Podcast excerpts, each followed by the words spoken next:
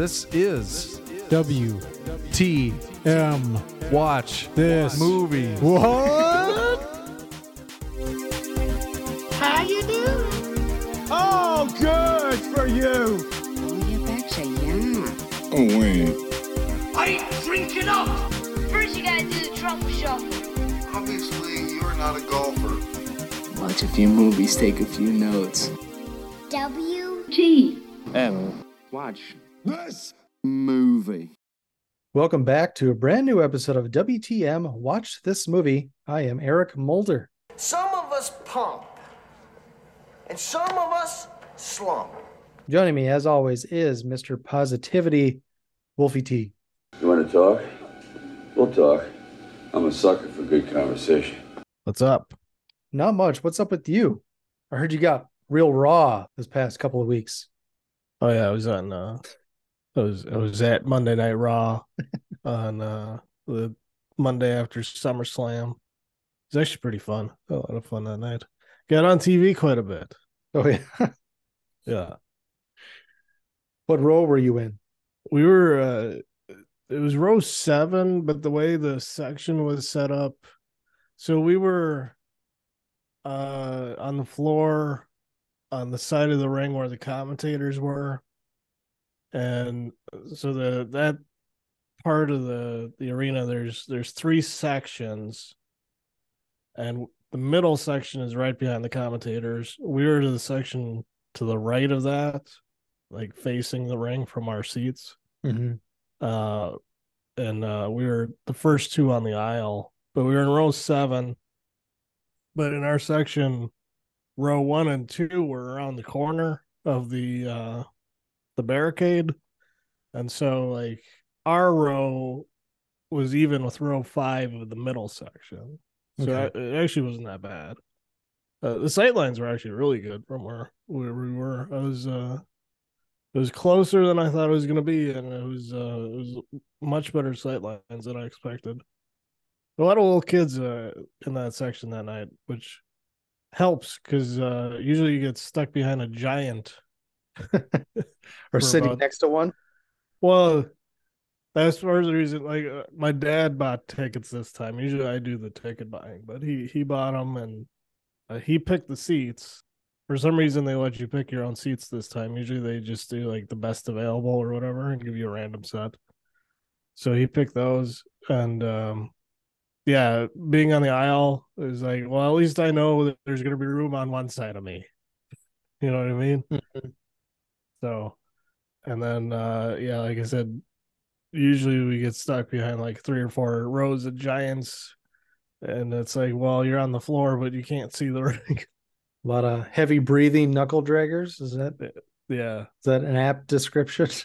Well, yeah, there's uh wrestling fans are uh some of them tend to be very large and uh not very well uh hygienically kept. But I don't know, it was fun. It was fun. I forgot to mention it on our Barbenheimer episode, but when I was sitting in Bar in uh, Oppenheimer, so row E right in the middle, perfect for me. So I sat on the left of the two seats. My wife was on the right. So there was this middle-aged woman next to me, a bit heavier. I wouldn't call her fat or anything. She was a, a tad overweight, but she had like the loudest nose breathing I've ever heard. Anytime there was silence in the movie, just and she was breathing hard, like it was like it was work just sitting there for her. So it was very distracting. and that was, you know, that was besides the fact that that guy got up and I don't know what he was doing in the middle with his popcorn and the soda going to the bathroom, but a lot of distractions in Oppenheimer. So like that bomb drops, that bomb drops, and you're just hearing nose whistles. exactly. yeah, it goes silent for a good 10, It's like 15 f- seconds, yeah. 20 seconds. Yeah, it takes a long time for that sound to travel. Your mic's not picking it up. You got Oh, really? stuff uh, blocking that shit. Got the pop screen in the way. Got to go around it. Still, if you got you got too much wind breaking, in, in there. The the spit screen and the pop screen doing their job. I think in the virtuosity episode or earlier, there was something where I was doing like a, a blowing sound and listening back to it. I was like, God, I don't hear shit. but Speaking of Oppenheimer, did you see your girl on the picket line? yeah, uh I can tell you, makes I'm me almost want to put my my foot in my mouth. I'm about to jump off the bandwagon. well, that's the thing. It's like she still looks great on screen, but in the real world, Every time, every time I see her off screen, it's like uh, she just gets worse. Just like does something else. Like I'm gonna make myself look uglier today. How what can I do? and those glasses she was wearing did her no favors. Septum ring, sure. Uh, self haircut.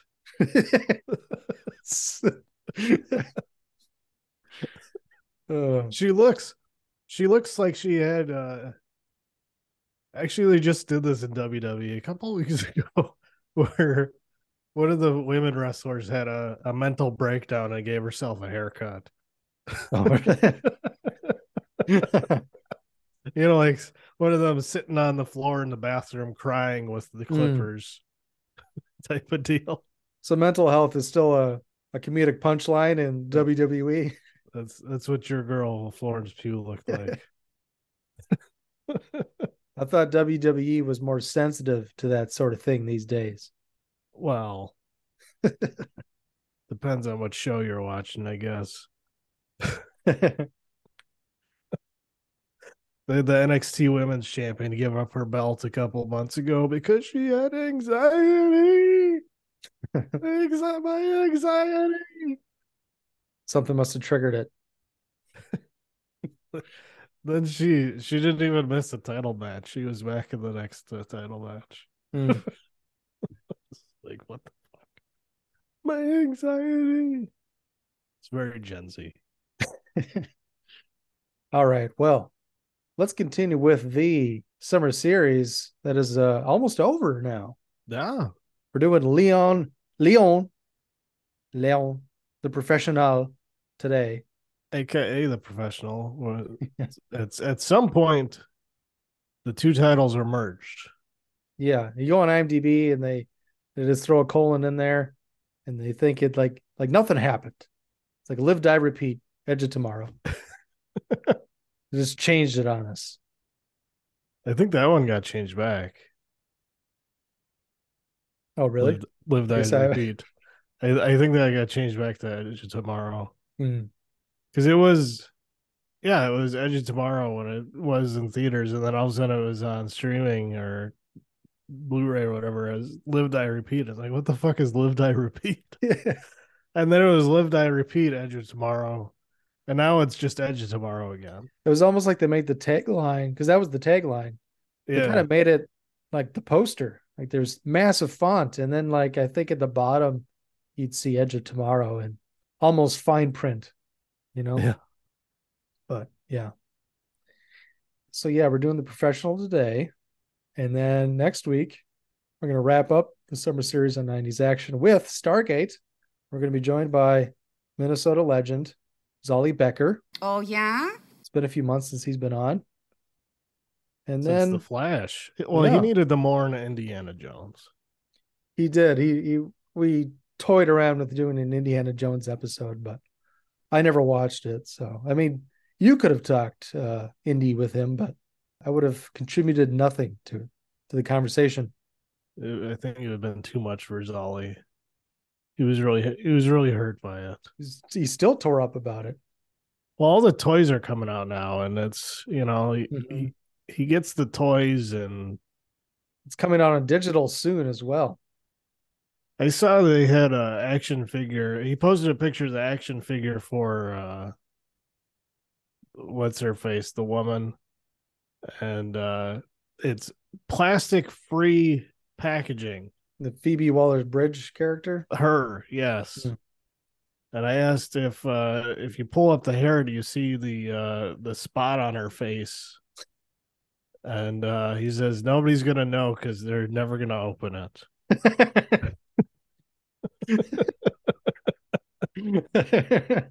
because these action figures they're in plastic like i said they're plastic free packaging they say so like you can't see the, the actual toy unless you open the box but like mm-hmm. if you're a collector you don't open the box right? Right. that box could be empty for all you know.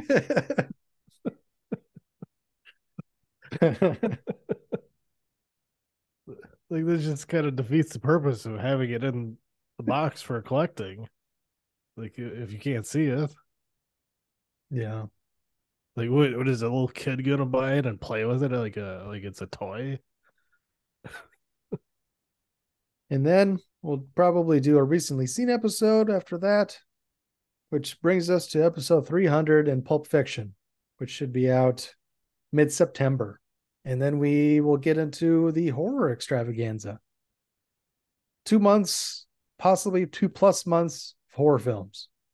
yeah gonna be good Haven't confirmed everything on the list, but I guess Probably- we could probably we could tease the theme. It's, uh, a very convoluted theme i'll let you explain it because it was your idea So the theme for all the horror films this year is faux American horror. These are horror films that take place in the United States, but are largely not filmed here. They might have some B roll, some shots of the New York skyline, things like that, but they're pretty much made in Italy or Spain or Canada. So, yeah, other places than the US where the filming takes place which is where a lot of it does take place nowadays in Eastern Europe. So, yeah, be ready for that. that's is that giving one away are we gonna do the monsters we are not going to do the monsters. For all your monsters needs, you should go to the Midnight Movie Cowboys. Rob zombies the monsters They did a whole month last year about monsters. Uh, monsters go home. There was three episodes on the original series slash movies, and then they did an episode on the Rob Zombie film. Yep. So good stuff if you're into the monsters, check that out. You can go to their YouTube as well. The Garrow, their good friend Garrow on there for those Yeah. episodes. Hell of a guest, uh, Garrow. Let's get to the topic at hand. Let's talk about Leon. I like to call it Leon now, but Well, when I saw in the 90s, he was the professional. Also saw the theatrical cut, which is uh, far different than the cut that we watched. yeah. It's also called a different thing. It's called the professional. Yeah. The the theatrical cut is called the professional Mhm. here in America. It was probably a, a good, you know, marketing ploy. Probably. Who the fuck is Leon? hmm And how do we know he's a badass? You know, how are we supposed to know that? Just by the name. The professional sounds like a badass. Professional what? It was written and directed by Luc Besson. In fact, he did it while they were basically in pre production for The Fifth Element. As the producer, I'll find his name, the producer, Patrice Ledoux, French film producer. Produced by is that he's the only produced by uh, credit in Wikipedia. And that is the man's name, as name of the man you will hear shortly. Um, but he was talking about how they were in pre-production for Fifth Element for years, and it got to be because La Femme Nikita was ninety or ninety-one, and it got to be too long. Where Besson just said, "I got to do something. I got to, I got to direct something. Let, let's do something here." Nikita was 90.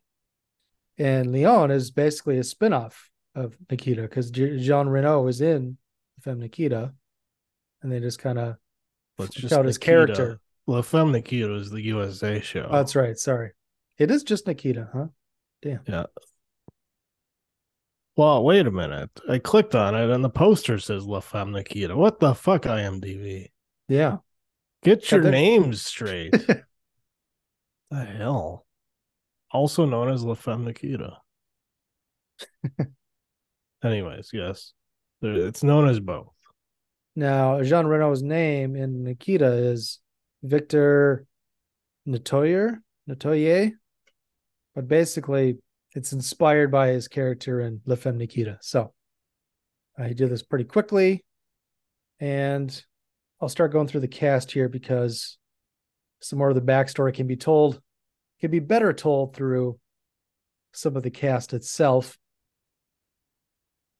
So we have Jean Reno as Leon. Gary Oldman plays Stansfield. He's the crooked DEA agent. Natalie Portman plays Matilda. Danny Aiello is Tony. He's the mob contact for Leon that gives him all of his jobs. Uh, keep your money on better than a bank. Banks get knocked off all the time. Nobody knocks off old Tony. Nobody knocks off old Tony. uh, Peter Appel as Melky. Willie Oneblood as uh, one of Stansfield's man uh, men. This is first Stansfield man, but he's like the hippie dude, the hippie He's the- DEA guy. Yeah, he's like the guy with the uh, dreads, Mhm. The Rasta guy. Uh, Don Creech. He's the second man. He's the one with the slick back hair, I think. And he's doing like the Cobra thing. I think he has a match in his mouth. I don't think it's a toothpick. I think it's a match. Right? I don't recall. Probably. Uh, Michael Badalucco is Matilda's father. Ellen Greene was her mother, although not her real mother, of course. True. Elizabeth Regen was Matilda's half sister. Carl Matusovich was her little brother. Frank Senger is the fat man in the beginning. I'm going to skip over one here and come back to it. So we have mm, George Martin is the receptionist at the their second hotel that they're at. And uh Maïwenn as the blonde babe. She is in the beginning as the Hmm. I don't know, the, the fat man's lover, prostitute, whatever you want to call her. She's wearing a blonde wig. His escort.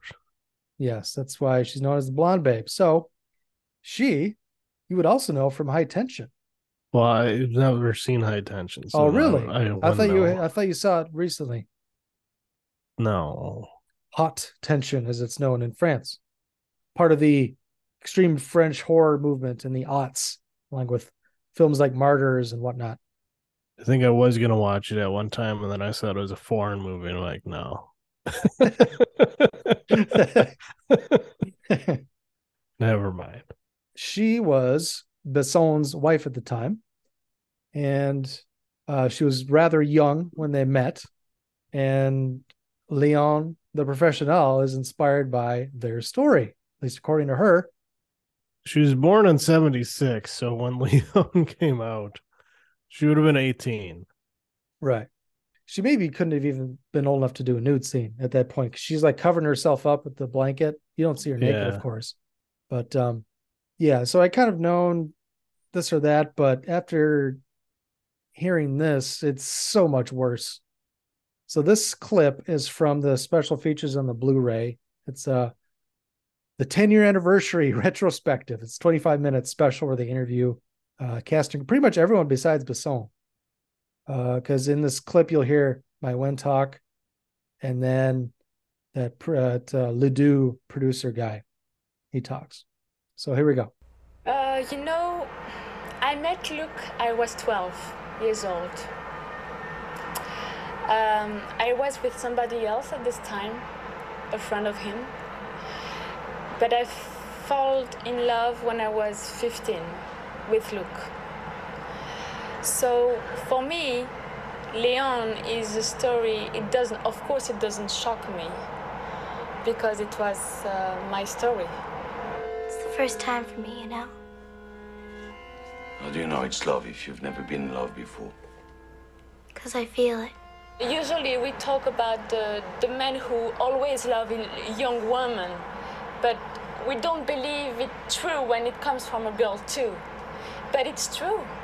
You know, it's not because we are we are 13 years old that we cannot love someone. How about a kiss? Like in the movies. Oh. Yes. I know that it has been a, a problem for the United States, a problem, let's say, a question. It's not for us, you know, we, uh, the relationship between uh, this man, adult, and this 11 years old girl didn't shock for us because first of all, on the shooting, when Jean Reno was asking Luc, but what it is, what is my character? I don't understand. And Luc says, you are 14, you are 14, you are 14 years old. That's it. What you doing? I'm gonna kiss you. Matilda, stop, please. Come on, just a kiss. Jean was directed in a way where he had to be persuaded that he was 14 years old. She was 11. So it was a perfect match, you know. And in our mentality, it's not a problem. Yes, it is. Wow. Yes, it is a problem. That's uh wow. That makes it sound so much worse. And this is she's still speaking glowingly of their relationship. This is after their divorce. Because they would divorce not long after Leon, and he married Milla Jovovich. Uh, they fell in love during Fifth Element. They married in 97 and got divorced in 99. So I think by 04, he was already on his third marriage because I think he's been married four times now. Yeah, IMDb says that uh Maïwenn at 16 she married Luc Besson and gave birth to her first child Mhm. at 16. Yeah. And then they divorced in 97. Mhm. so it's like, it's even worse that she's like, I met him when I was 12, but I was dating his friend. Yeah. Just casually drops that. Assuming his friend is about his age. If I can borrow a line from you, Brett, that shit is gross. That's ah. Ah. That's ah. Ah. Fucking nasty. To, to be fair, that's a Black Bush line. It's a what? It's a line from uh, Chappelle's show, Black Bush. Oh, Black Bush. That shit is gross. I just meant you because you've said it on this podcast quite often. You remember that sketch, right? It's two dudes Yeah. at a barbecue. I like you, dog. I like you too, dog. Let's get married. that shit is gross.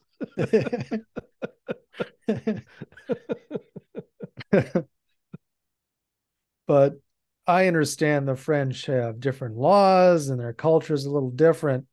But for fuck's sake, like it's so normalized at 12?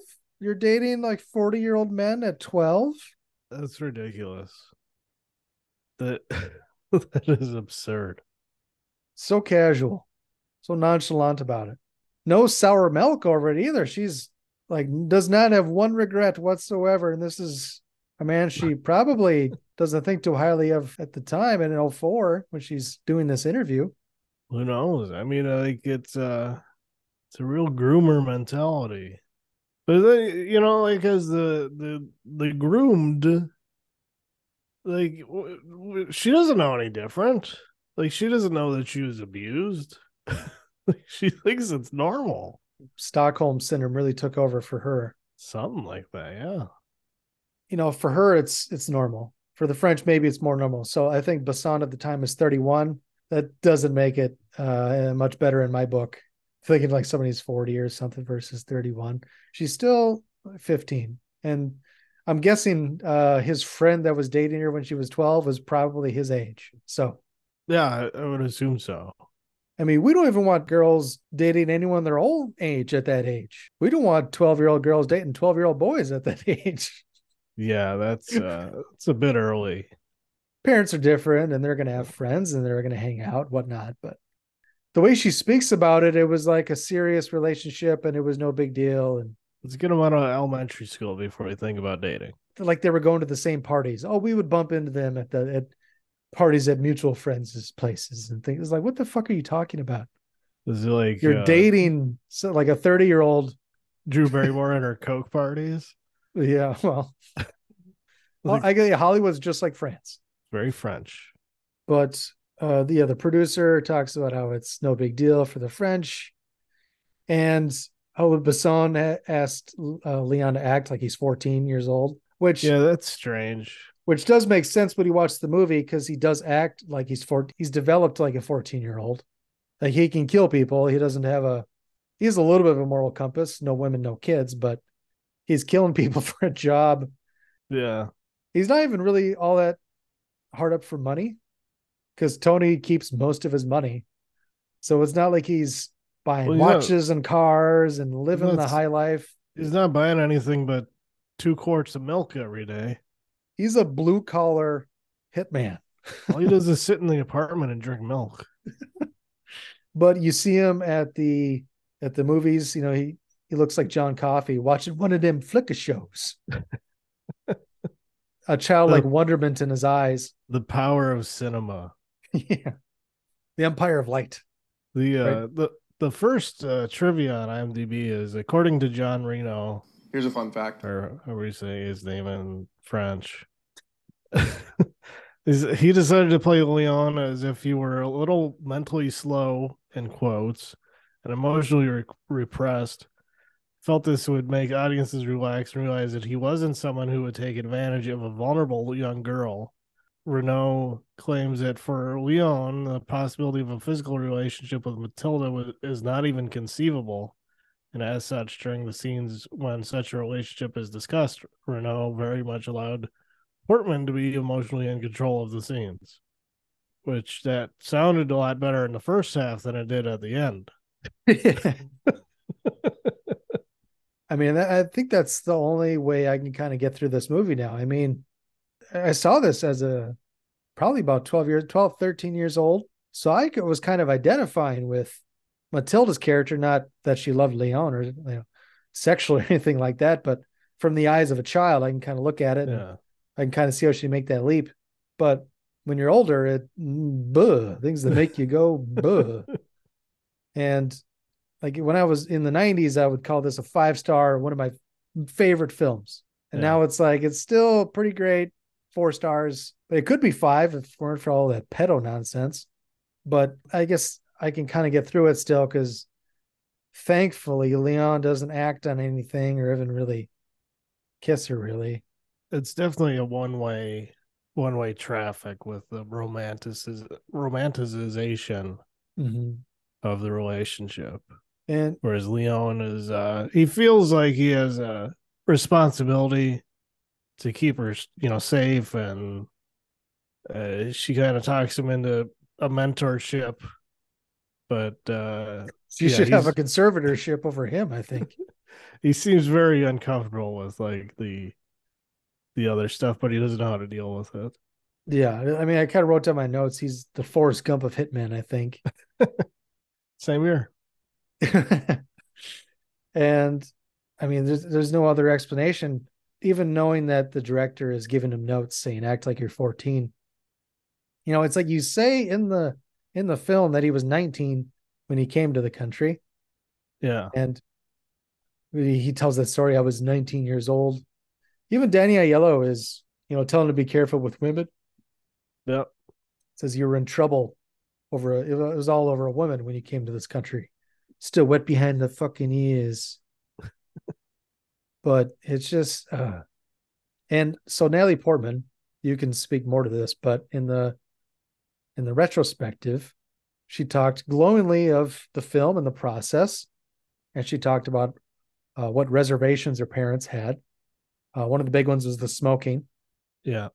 there's stipulations where she was only allowed to be smoking five cigarettes total throughout the film, and she couldn't inhale, and she, her character had to quit in the film. Just like Bill Clinton. so I, I never inhaled. uh, they also had some reservations about the uh, relationship as well, obviously. and Natalie Portman said that the way she felt about the character at the time, you know, Maïwenn talks about a 13 year old, she could be in love.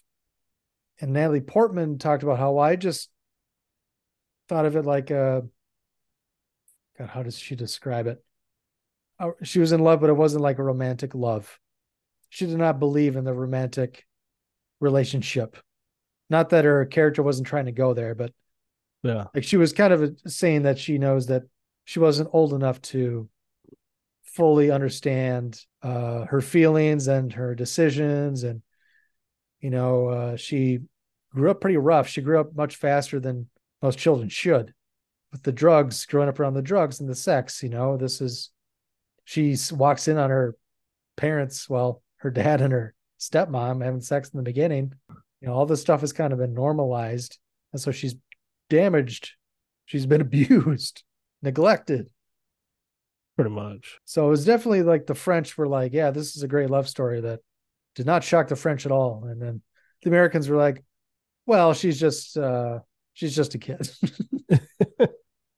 You know, those prudish those prudish Americans and their anti pedophilia. and no wonder they love Polanski so much. Polanski, I mean, what the hell? Like nah, I'm not gonna go there. Definitely within the uh age limits of uh, acceptability in France with what what he did. Mm-hmm. Uh, and Brett, you were telling me about. I think I vaguely remember this in the news a few years back, but Natalie Portman uh, maybe speaking out against Leon. What can you tell us about that? Yeah, this was even in uh May of 2023, so this is really recent. Oh, really? There's a bunch of articles about her talking about how she was sexualized in Leon. Uh, it's a movie that's still beloved, and people come up to me about it more than almost anything I've ever made, and it gave me my career. Uh, but it's definitely when you watch it now, it definitely has some cringy, to say the least, aspects to it. So yes, it's complicated for me. And then they, oh, by the way, that Luc Besson was accused in 2018 of repeatedly raping Dutch Belgian actress Sand Van Roy over the course of two years. But the case was dismissed in 2021 after an investigation. Yeah, I read oh- about that, and oh, by the way, he was quote unquote fully exonerated, saying that uh, basically nothing from the woman's story could be corroborated. But and there was also other allegations from other people. Not uh, not all of them were filed as lawsuits, or you know they didn't all participate in the trial at all. There was just some other women that's talked about having some bad experiences with him. So it's not just this one woman that's accusing him of things. that might explain why his uh, 2019 movie Anna was not marketed very well. In fact, I saw that movie in the theater and I had completely forgotten about it until a bunch of people I follow on that or on on, on Letterboxd rather started reviewing it a couple months ago, and I'm like, "What the fuck is this? Where did this come from?" I forget what what was Anna about. It was like about, about a supermodel who's also a spy, Okay. but I, I totally forgot it. I saw it in the theater. I, I don't remember anything about it. Who And, who was the the female lead? Uh, Sasha Luss. Hmm. It's got Helen Mirren, Luke Evans, Cillian Murphy, Oppenheimer himself, Cillian Murphy. Cillian Murphy. That's about all the recognizable names that I see. Okay. But yeah, like I remember like going to it, and I don't even know if I saw a trailer for it even. Um, and there was hardly anybody there for it. But then, yeah, a couple months ago, it must have popped up on streaming, uh, on Prime or Netflix, and a bunch of people I follow started watching it. And I'm like, what is that? I've never heard, heard of that. Like, oh, I, I did see that in the theater. Oops. Anyways, um, yeah, so the article here goes on to uh okay, this is a quote from 2020. Natalie Portman said, I was definitely aware of the fact that I was being portrayed as this Lolita figure, being sexualized as a child, I think took away from my own sexuality because it made me afraid and it made me feel like the way I could be safe was like or was to be like, I'm conservative, I'm serious and you should respect me and I'm smart and don't look at me that way. She added, So many people had this impression of me that I was super serious and conservative, and I realized I consciously cultivated that because it was always uh, to make me feel safe. Like, oh, if somebody, if someone respects you, they're not going to objectify you. When I was in my teens, I was like, I don't want to have any love scenes or makeout scenes. I would start choosing parts that were less sexy because it made me worried about the way I was perceived and how safe I felt. Yeah, she talked about when she auditioned for Leon. uh, she had basically no professional acting experience. This was her first film in general, pretty much. So she's pretty wet behind the fucking ears. Oh, uh, in the retrospective in 2004, Natalie Portman, oh, by the way, uh, a shower scene that was cut from the script in which Leon accidentally walks in on Matilda as she's getting out of the shower and he tries to, you know, cover her up with a towel or give her a towel and she doesn't want, says she doesn't care, you know. So yeah, another Oof. another just great scene that we just ooh, we just missed. Oh my god, I'm glad they cut that. that's that's overstepping the line. Yeah. That's ah. Yeah. Ah. That's ah. That like some of this stuff like you can like rationalize away, you know, with like Leon doesn't reciprocate, you know, it's Mhm. just like a child trying to act more mature than she is and all that stuff.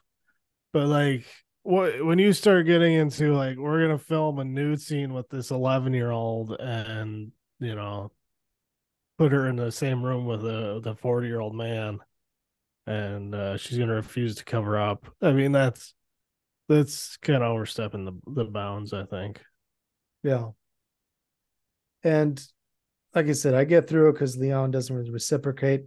Although I will say there is one problem I have with how he manages the situation, and that he basically, I guess, maybe puts Matilda's mind at ease, tells her that, you know, he wouldn't be a good lover because he was in love with this other woman who died. And when it should be like, well, I'm 40 and you're 12. Yeah, That's of- what he should say. And he's like, instead of being an adult and you know being the grown up in the situation, it goes back to being the you know playing it as mentally slow. sure. He he tries to get on her level and rationalize and find a way to not hurt her feelings. Mm-hmm. Because every other time he tried to like kick her out, like she just you know pitches a hissy fit and like he breaks down and is like okay. So I, you know, by the time he, they get to that part of the the story, he's he's basically looking for a way like how can I try to make her understand that I'm not going to reciprocate, uh, and also not hurt her feelings. Yeah. So And we'll, and during fun facts, we'll have to kind of go through it. Uh, what was added in the extended version, the deluxe international version, as it used to be known. the integral or integral or whatever they call it, So what is it? About 22 minutes is added total. 20, 26. And some of it is uh, more jobs that he takes Matilda with on. So that's some great stuff that I don't know why it was cut uh, from the original or the US theatrical. Yeah. Because I think audiences would have liked that. Well, I was telling you, I I watched this. I had seen this movie one time. I had seen the theatrical cut, and it was pro- probably I don't know, early 2010s maybe. And I was, I had seen it was probably on I Love the 90s or something, where they were like, "Oh, remember the professional? Gary Oldman was so good, and Natalie Portman, blah blah blah." And so like I had kind of built it up in my mind, and like it, it took me a long time to try to to be able to find it in a place where I could watch it without having to like pay to rent it or whatever. And it finally like popped up on one of the channels I have, and I watched it, and I'm like, this is kind of boring. Like they don't even like leave the apartment. Like nothing happens. like, this isn't that exciting. and uh so when you said let's do this as an action movie, I'm like, well, all right, but I don't know. There's not much action in there, is there? but uh I think there's a few scenes that I probably forgot because you, you insisted like the the the the opening hit is in the the original version or the theatrical, which I had forgotten. Maybe that's true. That's probably true. And I forgot how it ended. So there's there's action at the beginning of the end.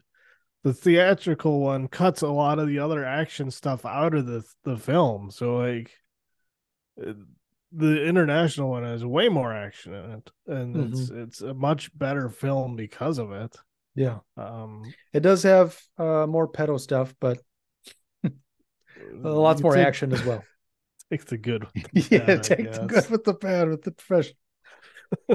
so yeah, I think we've uh, shit on it enough with its problematic uh, aspects. But we both still really like this movie, so let's let's start talking about what we do like about it. I felt a lot better before I knew what the producers and director were actually intending to do. Yeah, because luckily it didn't come out quite as they had intended. Yeah. my feeling after hearing that interview. not just because of the Me Too movement and Times Up and stuff. Not just because of that, but I would be curious to know what Maïwenn's opinion would be now.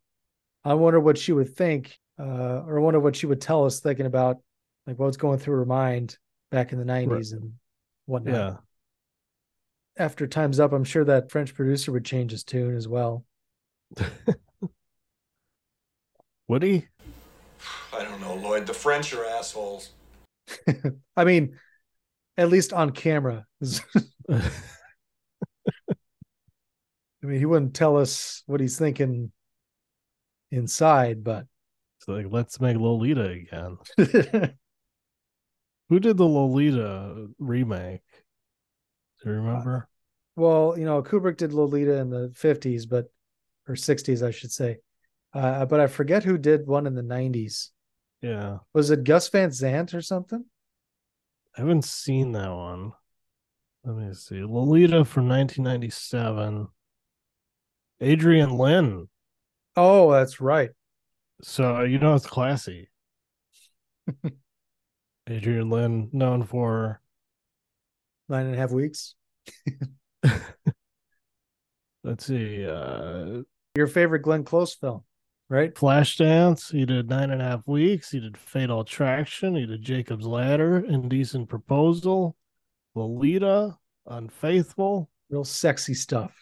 and then he took 20 years off and he came back with Deep Water. yeah. Which Steve, if you haven't seen Deep Water, you should you should check out Deep Water.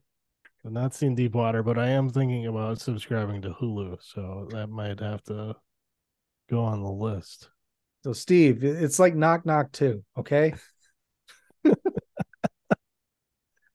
you see Blonde though? Add it onto the background. so, all right, enough about what Steve does. The whole movie's time. worth watching. Blonde is a masterpiece. People are gonna look back in five years and realize Blonde was the, uh, one of the best movies of 2022. Well, that's probably how long it'll be before I revisit it. Five years. not that I'm not gonna. I'm going to, but Just ask Lores. yeah, yeah, he's a big fan. He knows. We haven't even started the plot. Yeah, let's try and go through the plot as quickly as we can because we've talked about certain aspects kind of in detail. You haven't even read the synopsis yet. And here we are talking I about haven't. pedophilia, and it's a good thing this show's not on YouTube because it this this episode would not be on YouTube. we said the p word too many times. Synopsis 12 year old Matilda is reluctantly taken in by Leon, a professional assassin, after her family is murdered. An unusual relationship forms as she becomes his protege and learns the assassin's trade. That's putting it lightly, but maybe they're talking about the theatrical.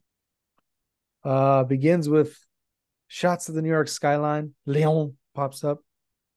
And then we get this first hit, right? Yep. Somebody's coming up. Somebody's serious. Somebody's coming up. Somebody's serious. Just great dialogue in the beginning there. There's some great dialogue later, but that is not a good uh that's one of the first lines, and it's just like, oh, we were in for a rough ride with this dialogue. Anywho, it thankfully gets a lot better after that, mostly because of Gary Oldman. I feel like there's more Gary Oldman in the international cut, but I could be wrong.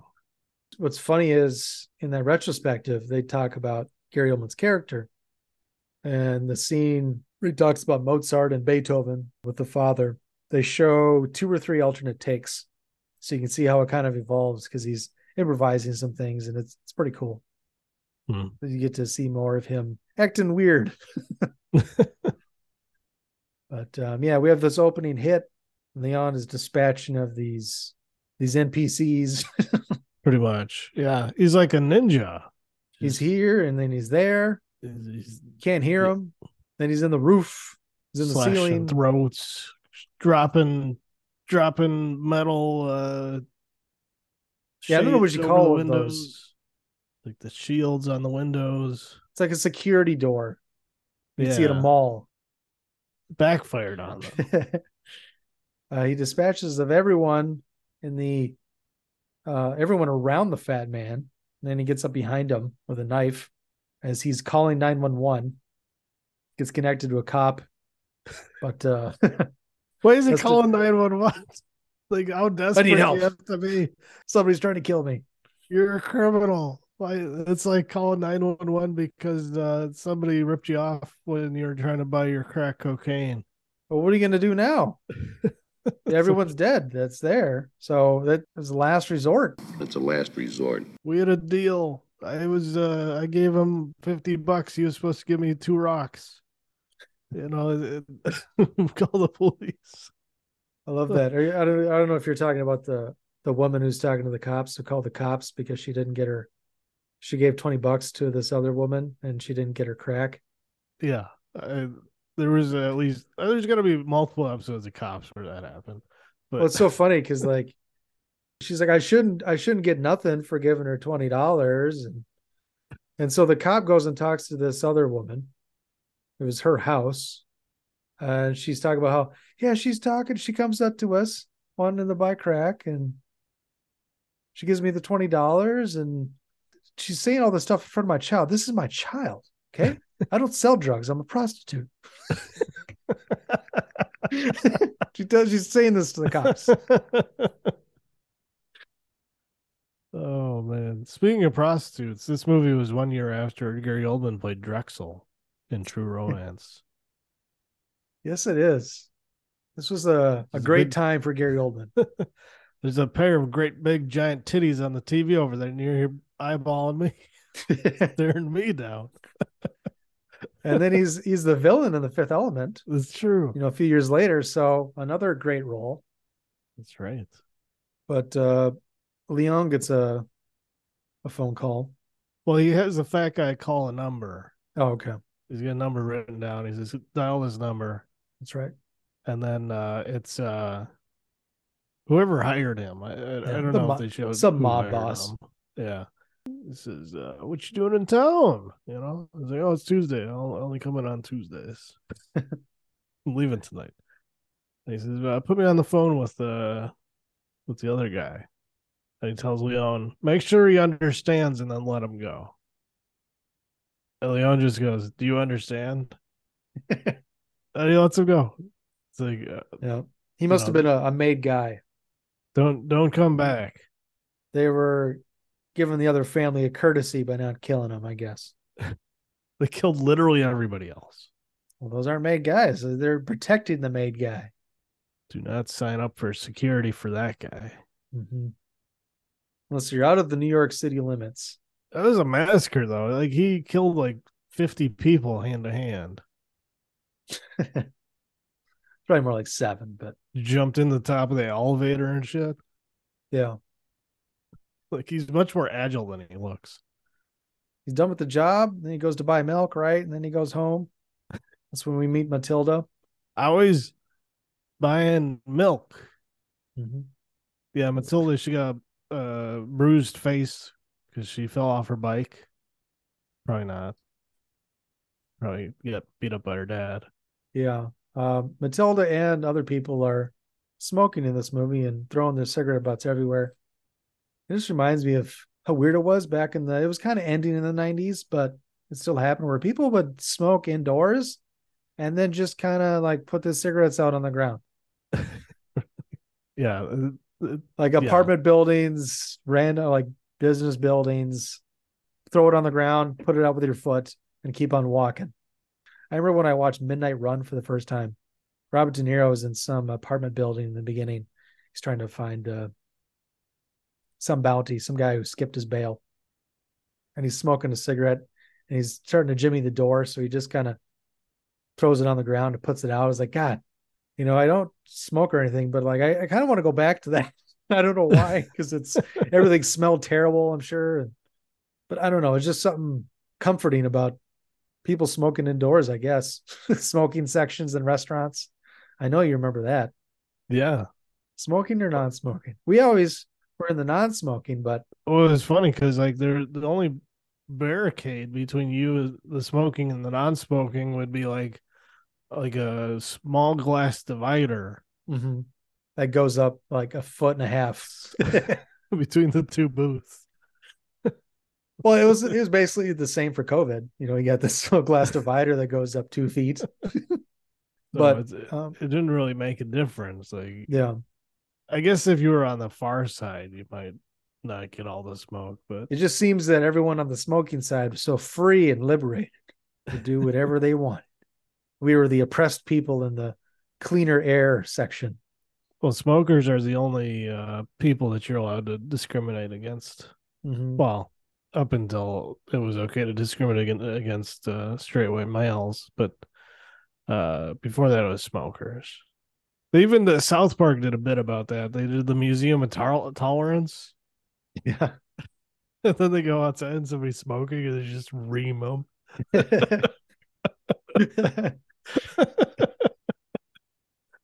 But yeah, that's one thing in these '90s movies. Like everybody's smoking, everybody's smoking indoors. Like even if it's the future, like people are still smoking inside. It's like there's it had to have just been ash everywhere. People had Yeah. to like sweep hallways, I'm sure, in the apartment buildings. It's just ash and butts everywhere. Just a haze. Just everything's just Everything that's not carpeted. I think it was one of those things where it was a an unwritten rule where you could throw your cigarette on the ground as long as it wasn't carpeted. Like then you're fine. get any sort of solid surface. You get free reign. Throw your butts wherever you want. then Rob Reiner came around and yelled at you. Butt out, Rob Reiner. he eats his giant sandwich. Uh, all right, let's continue on here.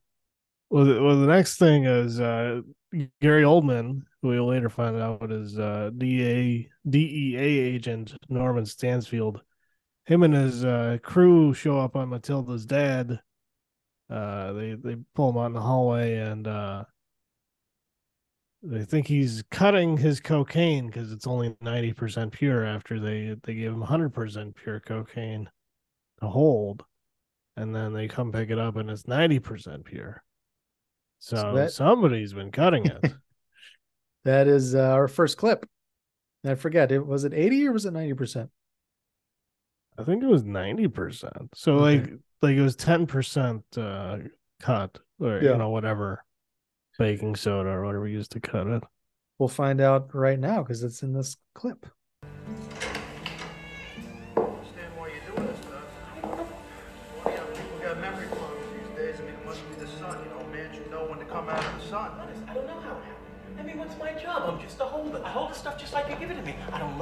I don't touch it. I don't even know how to cut it. Try and follow me, all right? In June, we gave you the dope. It tests 100% pure. Now it's July. We pick up the dope, and it tests 90% pure. Now, somewhere between June and July, 10% turn to cut. I don't know. It's none of my business. I'm just a holder. You give me the stuff, I hold the stuff. That's all I know. Hey, look, you know, I'm, I'm trying to help you out here. But, you know, if you're going to be a hard ass about it, I got to disturb him. Now, let me tell you, when he's into his music, he hates being disturbed. I'm telling you the truth. I hope so. Because he's got a talent for sniffing out a lie. It's scary. It's almost like a sixth sense. Now, you gonna change your tune or I gotta bust into his? I'm telling you the truth.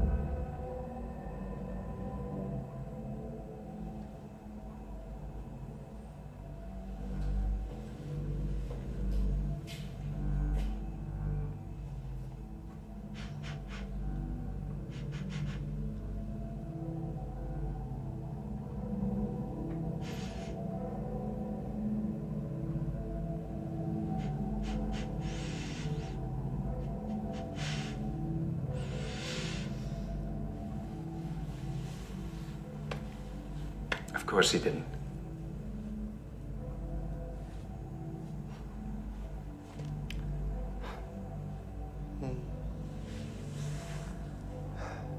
Just do me a favor. Find out who did by tomorrow, noon. I just love the way Gary Oldman says, "Oh." I'm sorry. See, he, he said he didn't cut the dope.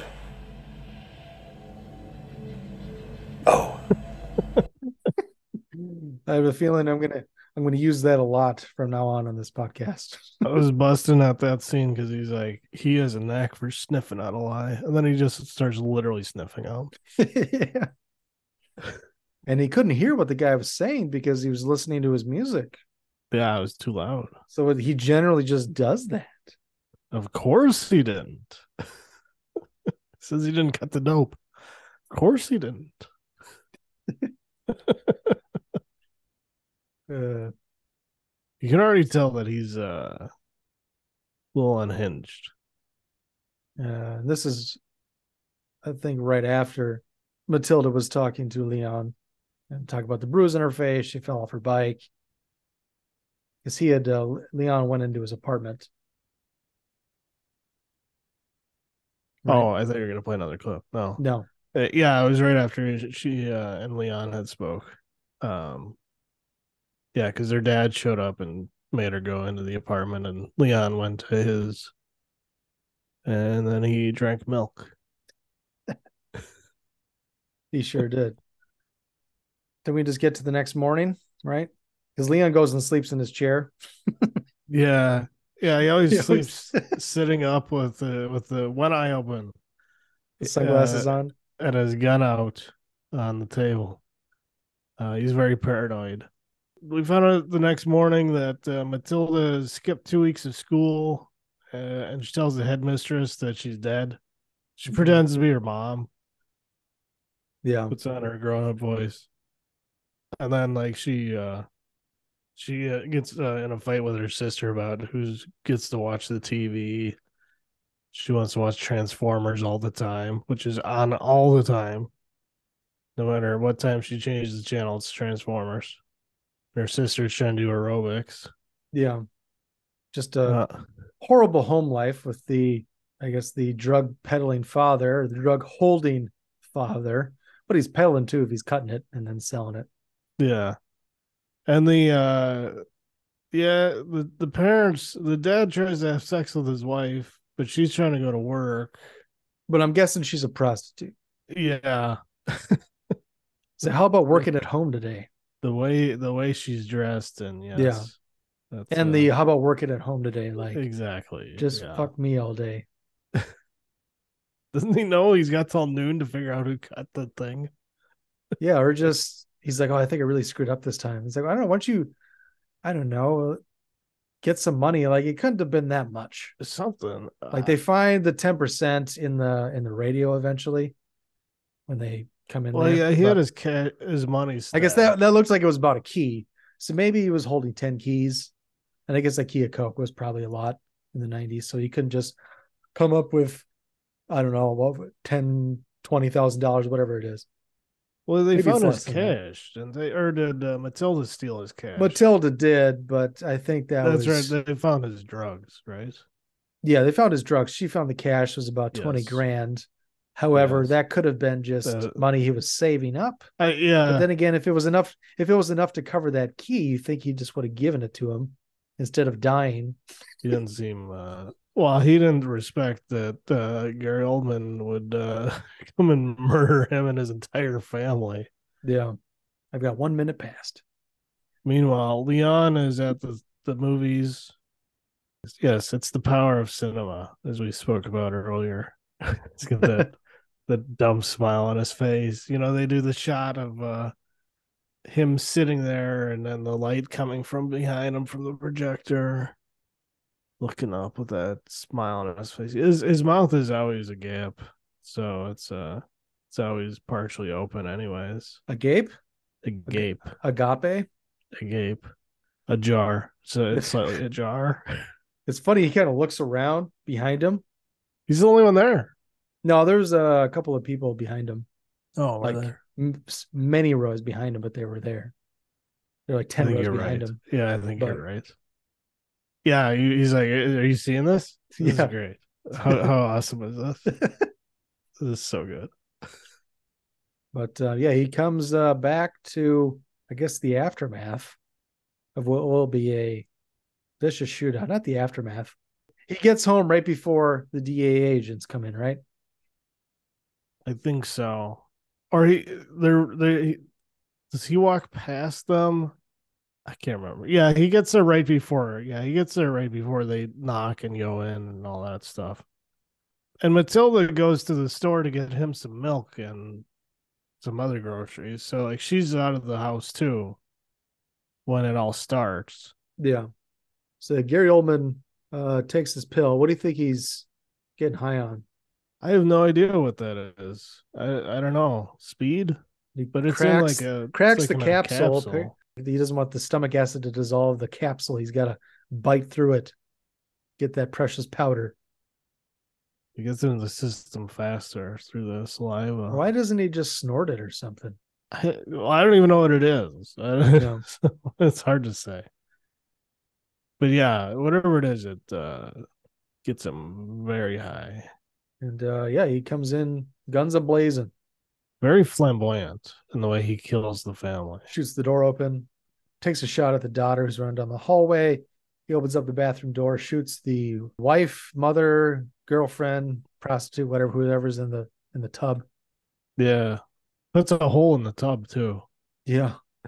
He's using a shotgun, hmm so it's a very uh, He finally does get the the daughter, the older sister of Matilda.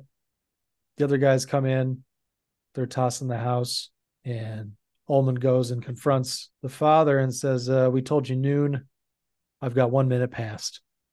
Yep. And the the little brother is hiding under the bed in the bedroom, which is like maybe the most distressing scene outside of the relationship, I guess. Yeah, Until he gets shot, and then that's worse. the whole scene is brutal. Yeah. He's just murdering this whole family. But it's like these these horrible people, and then you get this one innocent five year old boy who doesn't know any better. Yeah, And it's like Four oh, years old. God. four years old, and uh, oh, yeah, okay. It was four. Yeah. they don't show up, but he gets shot. I think by the stoner, the dreadlock guy. Yeah, they do shoot him eventually when he uh gets found out. And then uh the father kind of playing possum. He was just standing there against the corner of the wall, acting like he was just waiting, and there was a, a shotgun behind him. He grabs it and he starts blasting. He hits Stansfield in the shoulder, Yeah. just kind of grazes his arm. And then he shoots uh who did he kill? I forget the guy's name, but he kills one of Stansfield's men. And then he makes a run for it. Probably either the third man or the fourth man. yeah. And uh, Stan Stansfield's on the ground and he shoots him with a revolver. a lot. Yeah, he shoots him twice and then he gets up and finishes the the full six rounds. And it was funny, uh, the behind the scenes stuff they talk about. I think it was the producer, that Ledoux guy. Or no, it wasn't Ledoux. It was uh, the guy. I forget the guy's name, but he had the very Italian name, and he was the father, played the father. He said when they shot that scene, obviously, you know, when you point a gun at somebody, it's got to not be loaded. Yeah. They wanted to empty the clip into him, and he wanted to hold the gun right up to the father's body. And so they did it. They they checked the gun, uh, make sure there was anything in it, and Gary Oldman checked it. And he's clicking away because the rounds have been spent, and he's just clicking. and then he says the gun went off, Oh no. and Gary Oldman throws it away and like screams like ah, like he thinks he shot the father. And the guy was saying like, I didn't say anything because the director didn't say cut, so I'm just waiting there. Everyone's like, he's like, "Are you okay? Are you okay? Are you okay?" I didn't want to break character, and then finally Besson said cut, and he's like, "Yeah, I'm fine." And then you know, it was it was a blank that was in there, but he thinks Besson did that on purpose. He thinks he snuck around it Mm. because this was about a year after the Brandon Lee incident, so everyone's on edge. They talked about everyone was making you know, checking everything twice. They did not want a repeat of that situation. That was another concern the parents had uh, with Natalie Portman of her handling guns and all that. Yeah. So for Besson to do that within like a year or so or whatever, two years of Brandon Lee being killed is a little, it's a little extreme.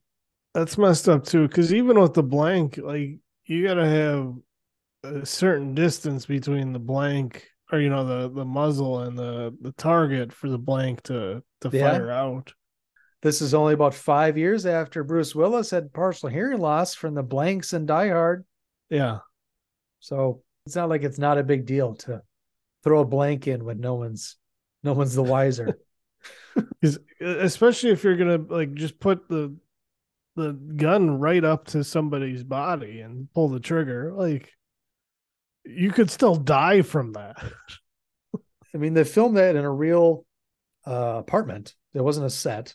Now the hallway scenes that was the Chelsea Hotel, uh, which is I guess a famous hotel, but uh, the apartment they you know they edited it together, but that was a real a real apartment building. So the echo and everything it would have been so loud. Yeah. Surprise! Gary Oldman thinks he shot him for real, especially after the Brandon Lee thing. He must have, for a second, life just flashed before his eyes. Yeah. Like Alec Baldwin. Yeah. So funny that they're gonna charge him again now because they, of course, the trigger was pulled. Shockingly, the trigger was pulled and the bullet came out. Anybody who knows anything about that kind of a gun knows that it literally has to be pulled or the hammer will not, like, it will not trigger the round. It's designed that way. It's not like that that uh was it the Mac 10 or whatever from uh, True Lies bouncing down the staircase.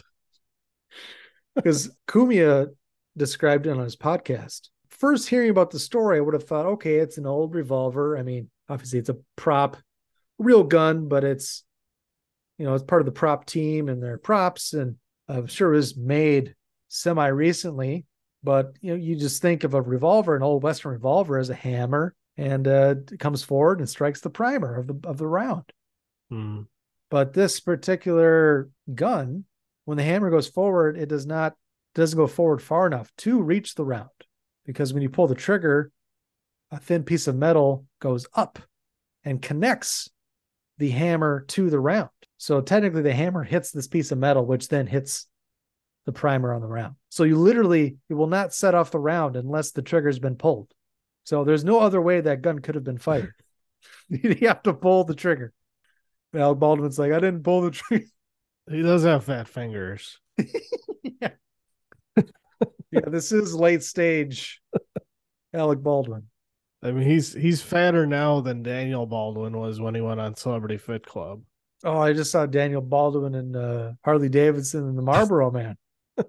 Looking svelte. He wears this duster, this bulletproof duster throughout the whole movie. Him and his goons. they all have these dusters. They look like really cheap pleather. Yeah, he went on Celebrity Fit Club and then he went to Celebrity Rehab. Yeah. Oh, I love that that Family Guy bit. Alec Baldwin is breastfeeding all of his brothers. he has his shirt up and they're all sucking on his nipples. And he's like, Drink up, Steven, you're the weakest.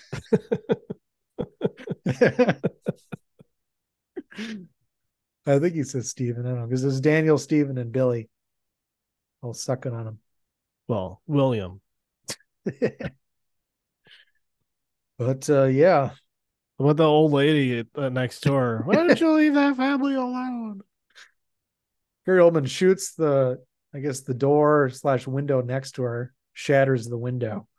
Yeah. He said, "Go back inside."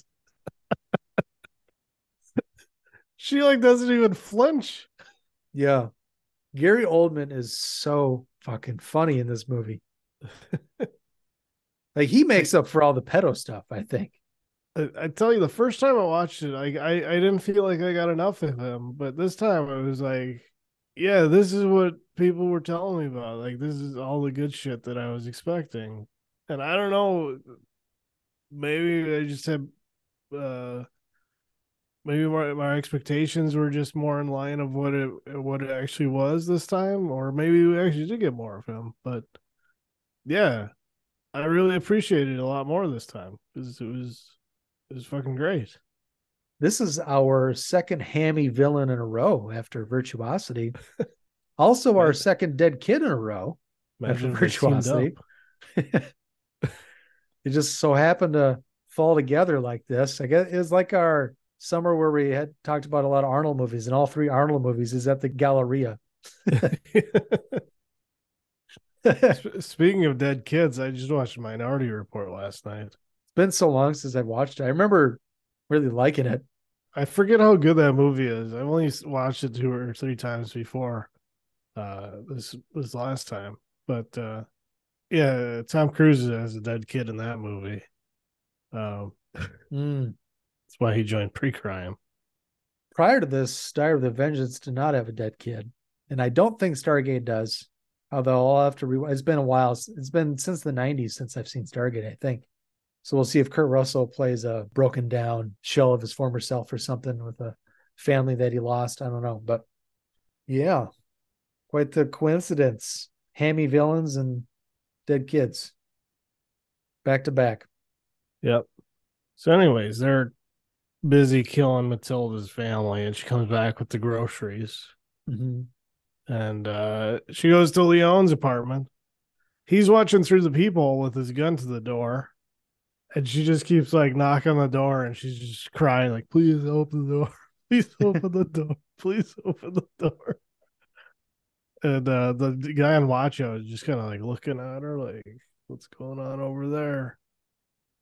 And he finally opens the door for her, and uh like he's pissed, like, "What the fuck are you doing?" Yep. because the, the the guy comes over and he eventually uh like before he uh does anything he ends up changing his mind and going back and because uh, Matilda turned on the TV with the Transformers. It was Yes. really loud and he could hear it, almost like, oh, it's just a normal family just in the living room watching TV. What was I thinking? And he returns to his post. I, uh, yeah i guess it was kind of like that but i i kind of got the feeling like he didn't want to pursue it because he didn't feel like he- killing kids was a good idea. He, like, he didn't want to kill a kid.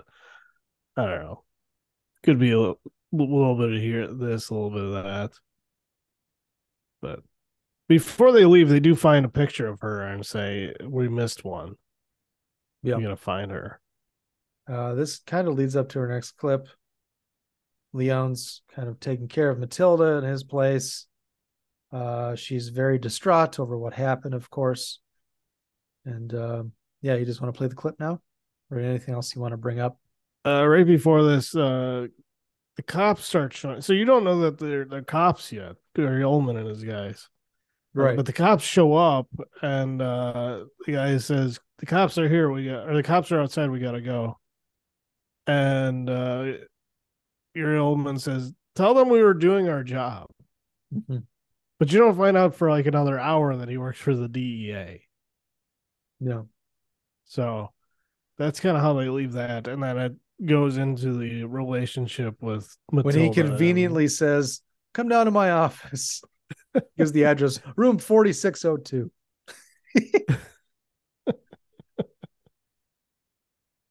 All right. So yeah, I think we could play that clip. Okay. What's your name? Matilda.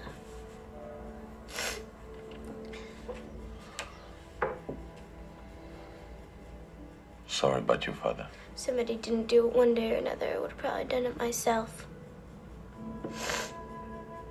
Your mother, she. She's not my mother. My sister. She wanted to lose some weight anyway. Bet she never looked better. Not even my real sister. Just a half sister, not a good half at that.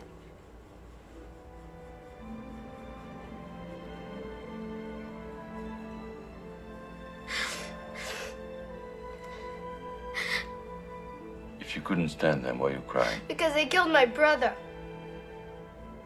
What the hell did he do? He's four years old. He never used to cry. Just used to sit next to me and cuddle. I was more of a mother to him than that goddamn pig ever was. Hey, don't talk like that about pigs. They're usually much nicer than people. But They smell like shit. Not true. As a matter of fact, right now, I have one in my kitchen. That's very clean. Smells very nice. You don't have a pig in your kitchen. Yes, I do. It was just in there and I didn't see any goddamn pig. Don't move, I'll get him. Piggy, Piggy, where are you? There you Hi, あっ。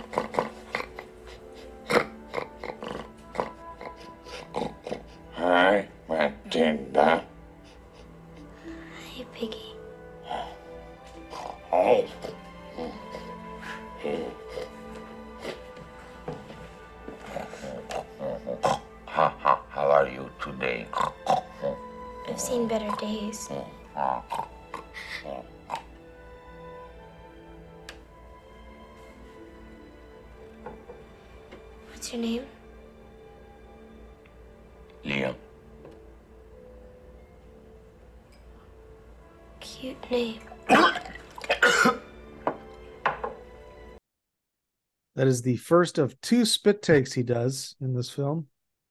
He choked on it. It came out his nose. Yeah, it doesn't come off so well with all the sexual overtones in this film. He's so flustered when she says cute name. He's so caught off guard by it. I was like, oh my God. What have I gotten myself into? Well, it's weird because like it goes from like she's crying about her brother, and then he's he's got a pig oven mitt. Uh, It's an oven mitt that looks like a pig, and he's like using it as a puppet. She's talking to the puppet, and then she's like uh, all of a sudden like hitting on him. like it's a wide wide range of emotions in that two minutes. Right. I've had better days. really? I should hope so. It's not long before she finds some of his weapons that he leaves out on the table. in a bo- it's they're in a case, but she opens the case and voila, there's like six pistols there. Yeah. Uh, she asks what he does. He says, uh, cleaner. mean you're a hitman? Uh, he goes, yes. And she's like, cool. And he acts very uh, happy that she is so impressed by his job. Almost like a an awestruck 14 year old boy with the look he gives her. Well, obviously he doesn't have many friends.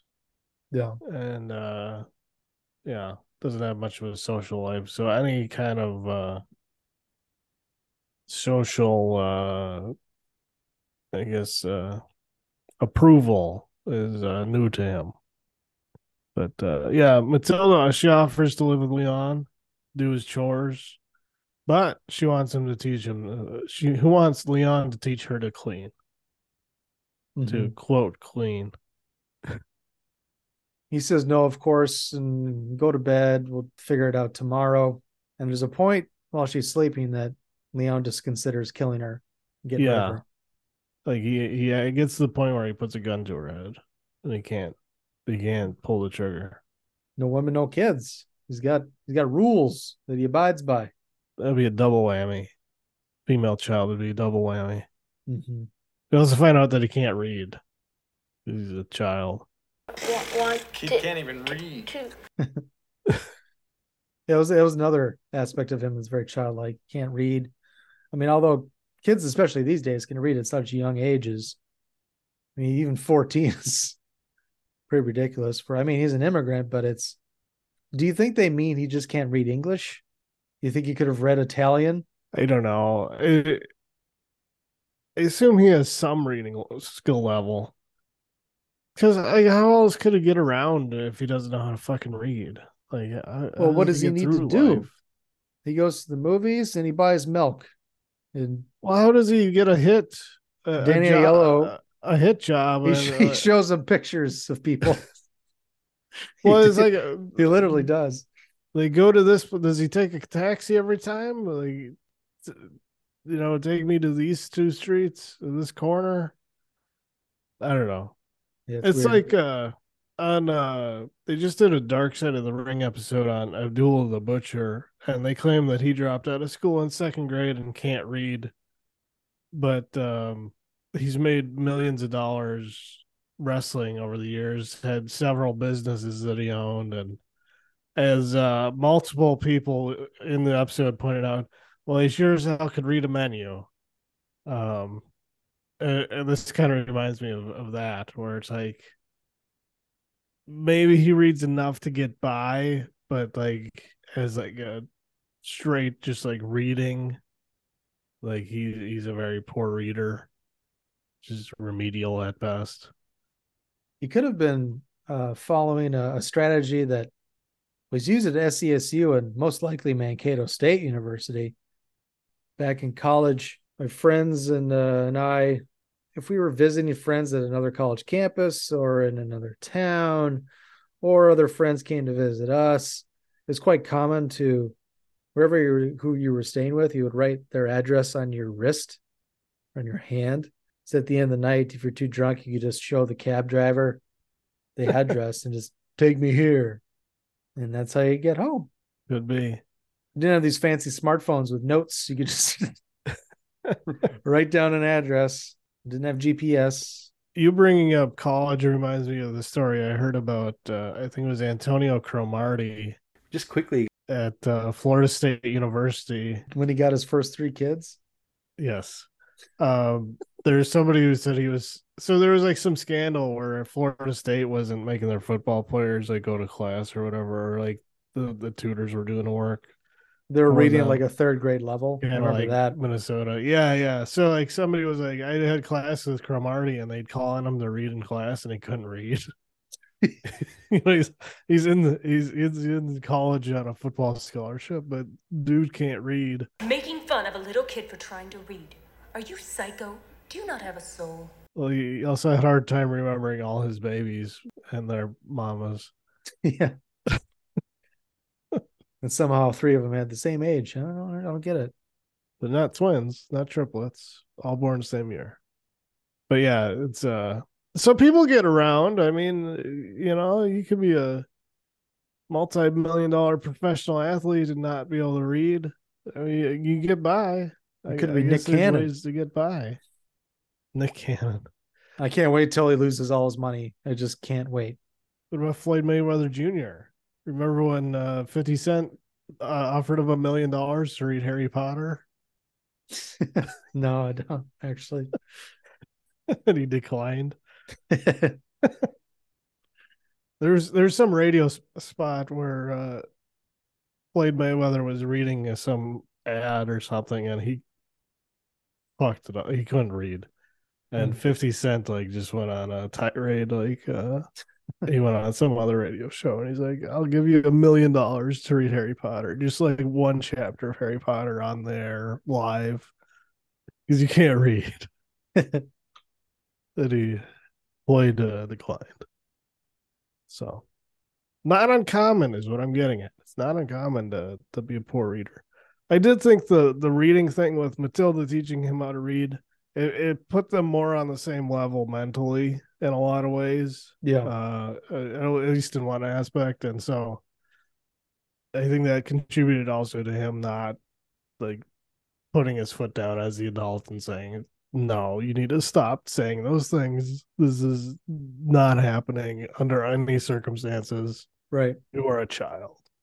You know, but she's doing the cleaning, getting all the food, probably doing some of the cooking. She's fulfilling that that gender role that was alive and well in the 90s. and it was a role that she desperately wanted. Oh yeah. Yeah. So let's try to speed along a little bit. We can talk about Tony a little bit. I haven't written down here. I was I was curious. What do you think he was drinking all the time? Do you really think it was vodka? Because he's you know he's Italian. Thought maybe it'd be something like sambuca or something. I have no idea. I, I'm not a drinker, so I don't. I'm not super versed on all the different alcohols. He's drinking vodka neat. It's like that's what a Russian does, not an Italian. It couldn't have been a white wine because he's doing it in like a shot glass, basically. He's supposed to drink red wine all the time, twenty four seven.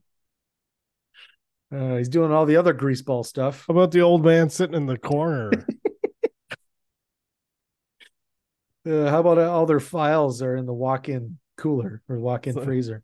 It's like that Seinfeld where they're at the car dealership and the guy lets his dad sit by the window. You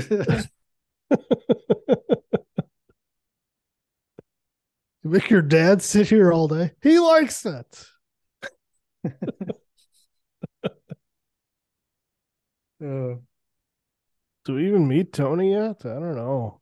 Uh, oh yeah, uh, we've met him a couple of times because we may we meet him right in the beginning. Yes, are you free on Tuesday? Yeah, I'm free Tuesday. And then he Sure. goes and kills the guy, or kills all those people. somebody serious. Yeah. Uh, he comes back. Uh, remember Matilda's waiting outside. She's smoking a cigarette. That that weirdo. Yeah. He starts to put out some feelers about his money. This is, I think, when Tony gives him like a thousand dollars. Go have some fun. And he also says um, he's trying to learn to read, and because I think the the time after is when he's like, I've been training. Yeah, I, I so I think we have a clip. So Leon he doesn't want to teach Matilda. Yeah. And he tries to kick her out. I think we have a clip of that. Mhm. And then uh he relents and then he goes to Tony's to get the training sniper rifle, That's right. Yeah. which is the That was like the, I guess the second time I was referring to. It Yeah, should technically be the third time that he's in there throughout the whole film. But Sure. this is the clip uh, where Matilda basically forces Leon to take her under his wing. Read it.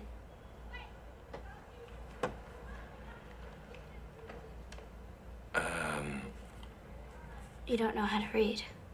I'm learning, but I had a lot of work lately, so I'm a little behind. What'd you say? I've decided what to do with my life. I want to be a cleaner. I want to be a cleaner. Here.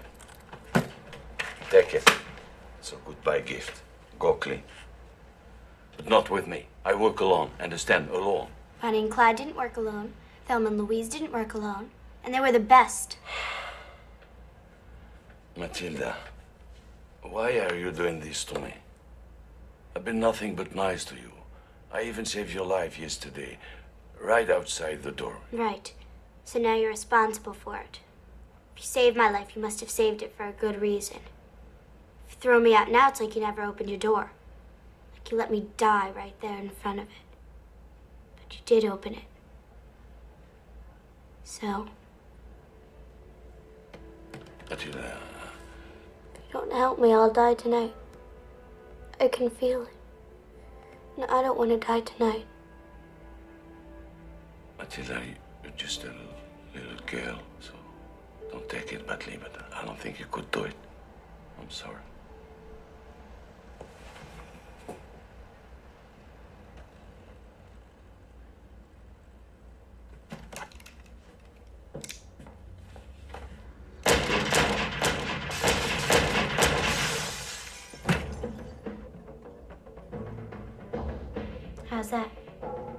Shoots uh, six rounds out the window. at random. She didn't even aim. like she doesn't hit anyone. She hits a bunch of cars though. I thought it was funny that she she's like Bonnie and Clyde didn't work alone. Thelma and Louise didn't work alone, and they were the best. Like Thelma and Louise was a movie that came out last year. like they weren't even real people. I don't think they were, but uh, yeah, I don't think so. It seemed like a odd odd reference Mhm. to make. I guess Thelma Louise was ninety one, but still, Yeah. you get my drift. And I don't even think they killed anybody. They were just knocking off No, they did. I Did I they? haven't seen it, but I know they kill people. From what I've heard, I don't remember. they do commit murder. I remember I didn't like that movie. That was not very good. Um, you know how it ends? Probably because it's been spoiled a hundred million times.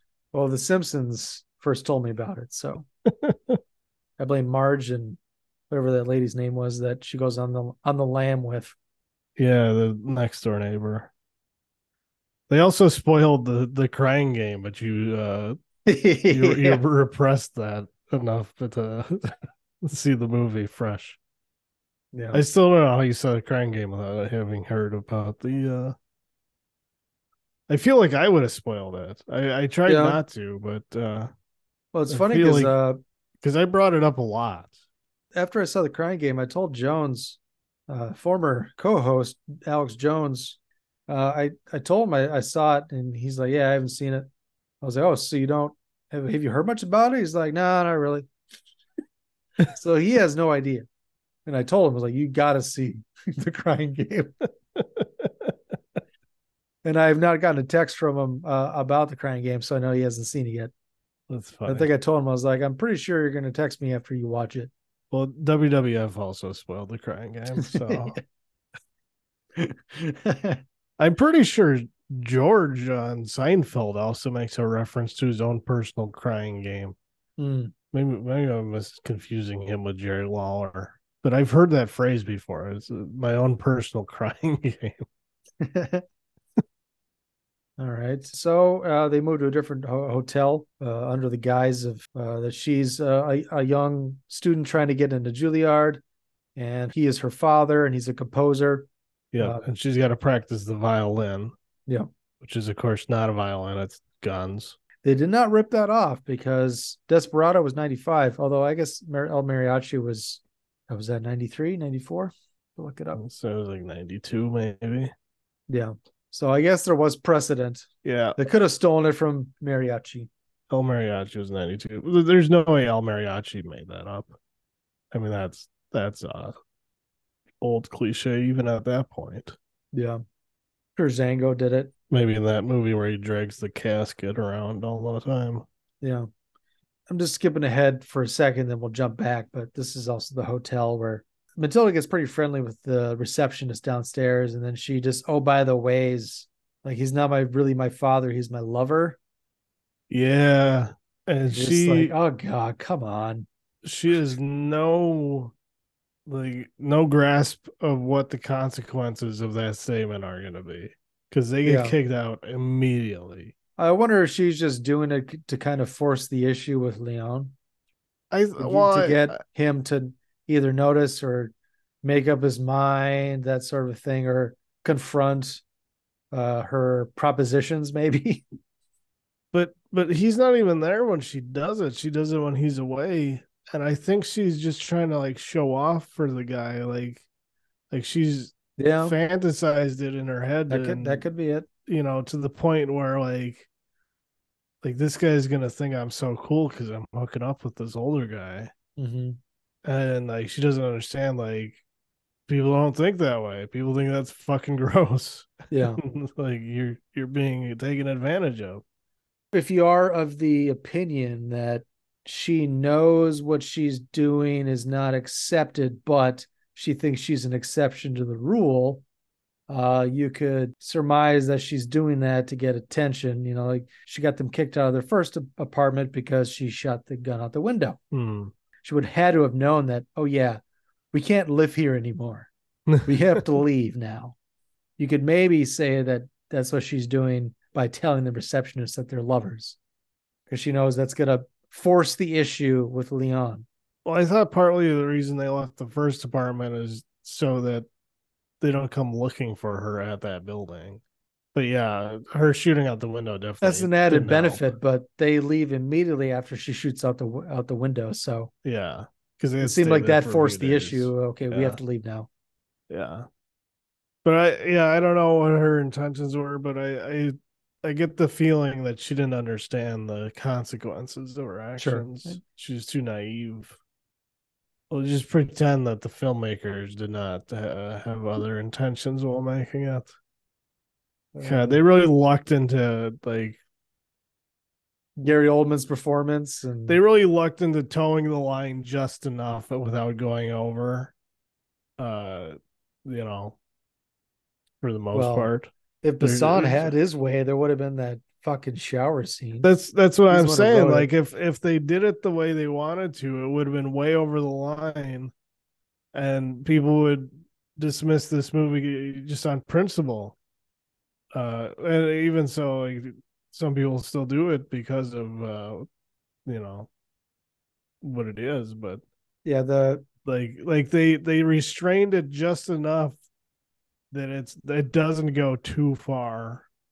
Um, I went and talked about how there was a test screening with basically the extended cut, and it did not did not go over well at all.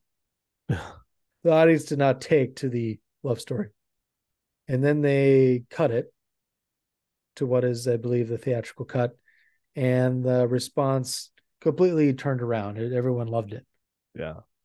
So, yeah, after those test screenings, they I think they kind of knew. I mean, they made it. This isn't like it was a French film that they're trying to like branch over to the U.S. and we think we can get some crossover business here. You know, this isn't like Jackie Chan. We're not going to make a a movie with Chinese dialogue that we think can play in the states because of the action. You know, Yeah. this is uh this is made. Everyone's speaking English. Okay. It's set in New York.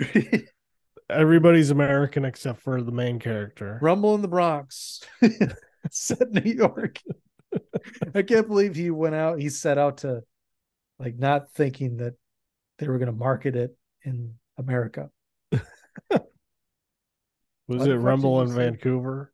Yeah, it mostly was uh, Rumble in Vancouver. See, that would that could make our faux American horror if it was a horror film, but it is not. It's an action film. So, mostly made in Canada. Only a, a few B-roll shots. The The New York the Rock- skyline, but that's about the it. the Rocky Mountains of New York City. Uh, so where do we go to now? Yeah, so we get kind of the uh the training stuff. They go get that uh that sniper rifle, which we find Did out you notice that song? I like that song in one of the montages earlier on. Uh, from Jason's favorite, Bjork. it's a pretty good song. Yeah, they had a decent soundtrack. I don't remember specific songs. Um Sure, Bjork. The Bjork. Venus as a boy. Yep. Venus. So Venus. make sure you enunciate that. You do not say penis as a boy. Venus. with a- the- the In a V. film that features inappropriate relationships, make sure you say Venus as a boy.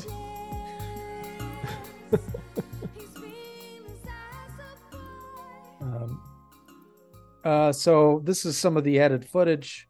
He starts to take her along with him. Who is who is teaching her this the guy trade. that they, they they sniped? Who is was that supposed to be like a Bill Clinton stand-in or something? It's that's what I was thinking. It was like if it has Secret Service agents protecting this dude, it's like got to be the president.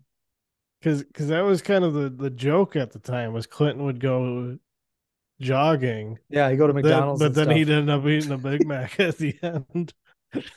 yeah, they had those uh, sketches on Saturday Night Live Yeah, talking about Somalia and the warlords. He's just taking everyone's food at McDonald's and eating it.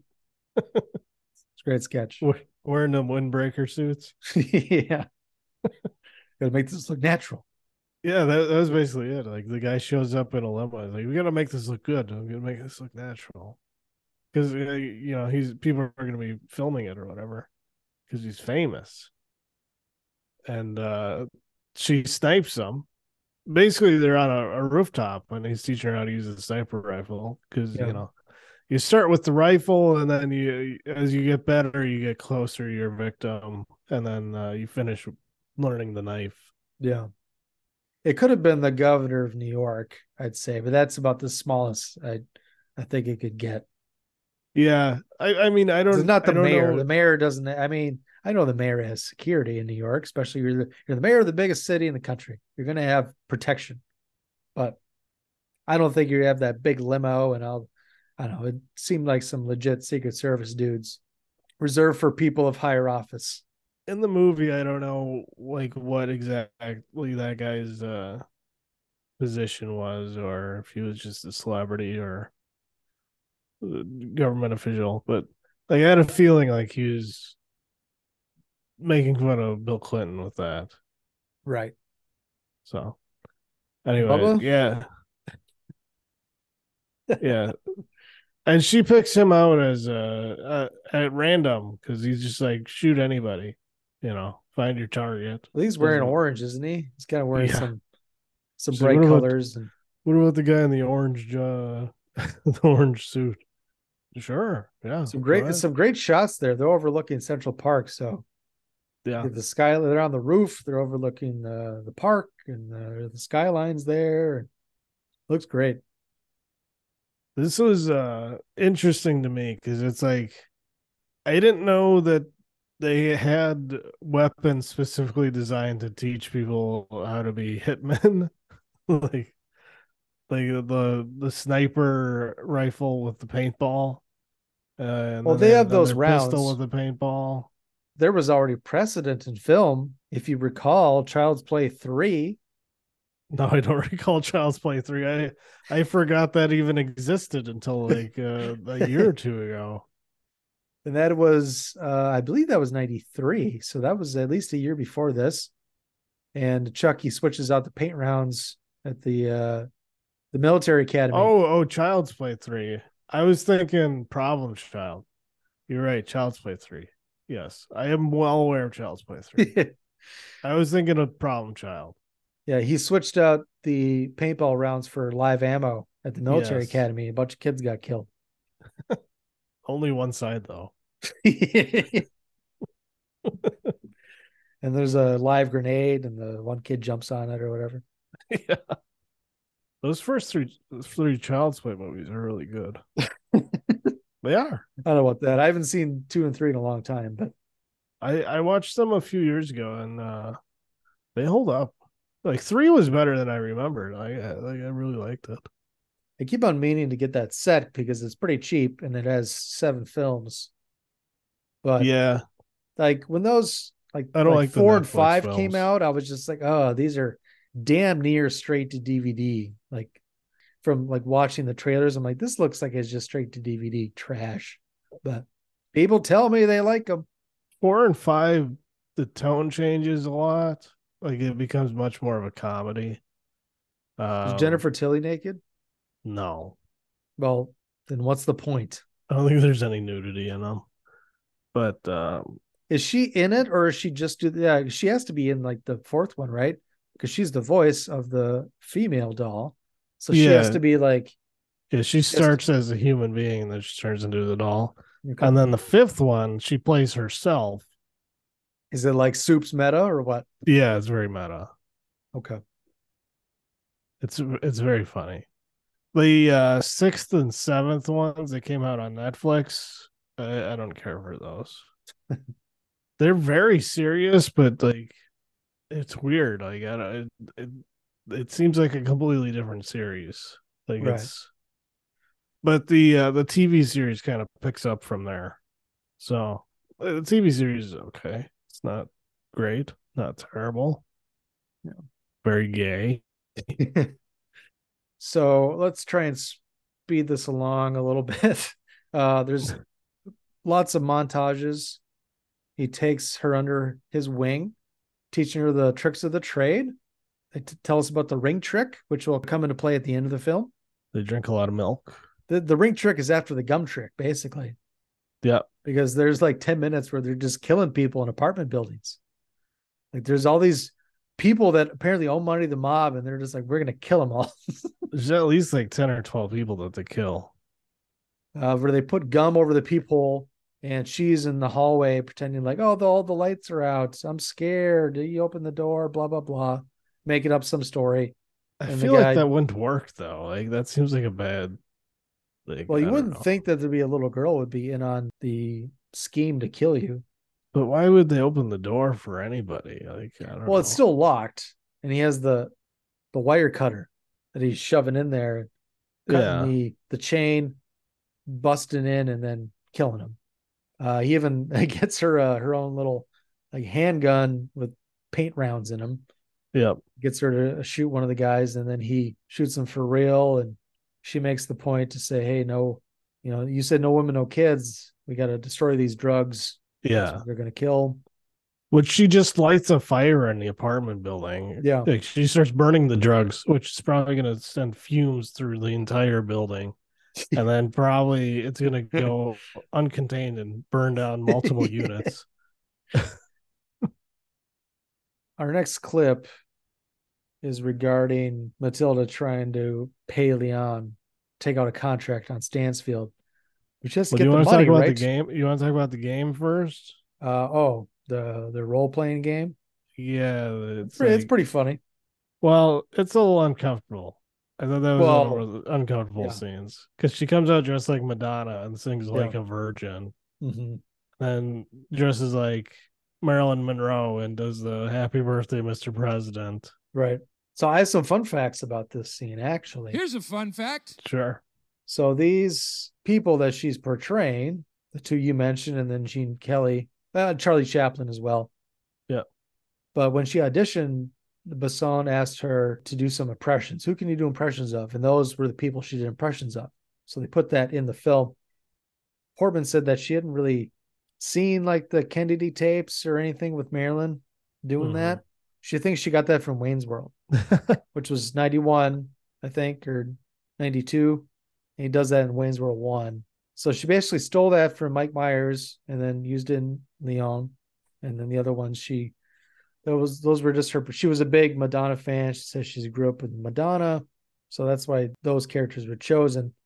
I did like uh Reno's John Wayne impression. Okay, Pilgrim. okay, Pilgrim. and he does the lean. Yeah. Because the lean the lean sells it, you know? Then they get into a water fight, which is a little weird. famous story in the Mulder family history. Uh, mom was in town doing God knows what, I don't know, running errands or something.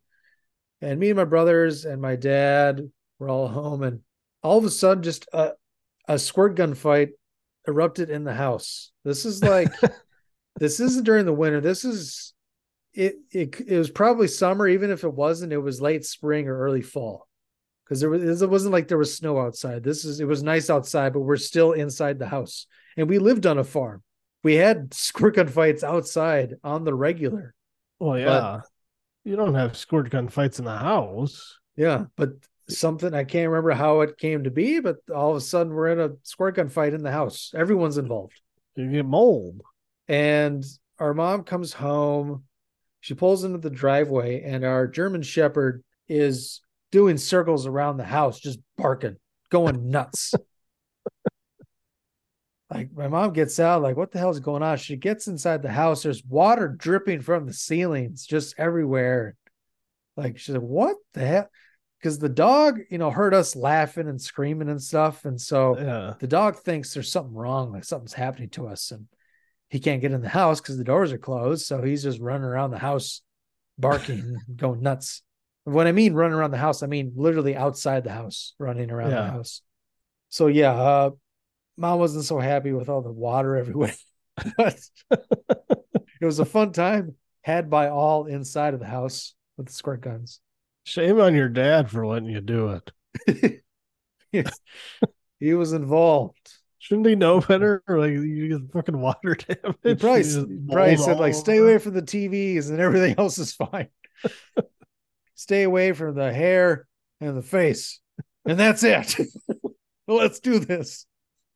like SummerSlam '92 with Shawn Michaels and Rick Martel. Uh, it- it- I I just imagine your dad buying like the the waterproof paint and being like, "Now's the time." Just like like he, he got he got it up on the walls and on the ceiling, and it's now's the time. I think he originally bought that in anticipation of watching Caligula with a bunch of people. As you recall, it has a big fan of Caligula. Yes, uh, for for our longtime listeners, you will remember that Mulder's dad's favorite movie is Caligula. Yeah, it's not his favorite movie, but it did come up one time where he's like, "Hey, you ever seen Caligula?" I was of, a- of an age at the time, right? this was like college or post college where he brought it up. Such a weird recommendation from your dad, though. But it was one of those things that like You've seen Caligula? What? Yeah, I'm sure a lot of new listeners are. What the fuck are they talking about? Speaking of which, that episode, it's possible it's not even in the last 108 episodes, which is what's available at the moment. Even though this will be episode 297 over the next week or two, I'm gonna try and put the back catalog onto Podbean, but it's gonna be a little tricky. It says you can do it if you order them by seasons and episode number. You can because I don't want all these old episodes to go in the front of our new ones, like they're new episodes, because they're not. I mean, they'll they'll say episode 23, episode 146, but I don't want them in the feed at the top. I want the new episodes at the top. Yeah. So if you have automatic downloads set up, maybe don't for a few weeks. Because it might download a lot. I'm not sure how it's going to work. Because even if it doesn't put them at the top, it might still consider it a new episode. Do do notifications and then uh, download manually. Yeah. I mean, maybe you do want to download all of them, and God bless you if you do. but I don't want to piss you off if there's like another 200 episodes, um, damn near that your phone's going to download. It's probably going to take me a while to do it too. I'm going to try and pick one day and just try and figure it out to put them all in. And it's Dude. possible I might even put all of them in. I might just hold on to some of them and release them later as like a special treat or when we do less episodes over the the winter months or something. I don't know, but the back catalog is going to start to be pushed onto the feed because our website ends or our Squarespace website ends in uh, early November. So, yeah.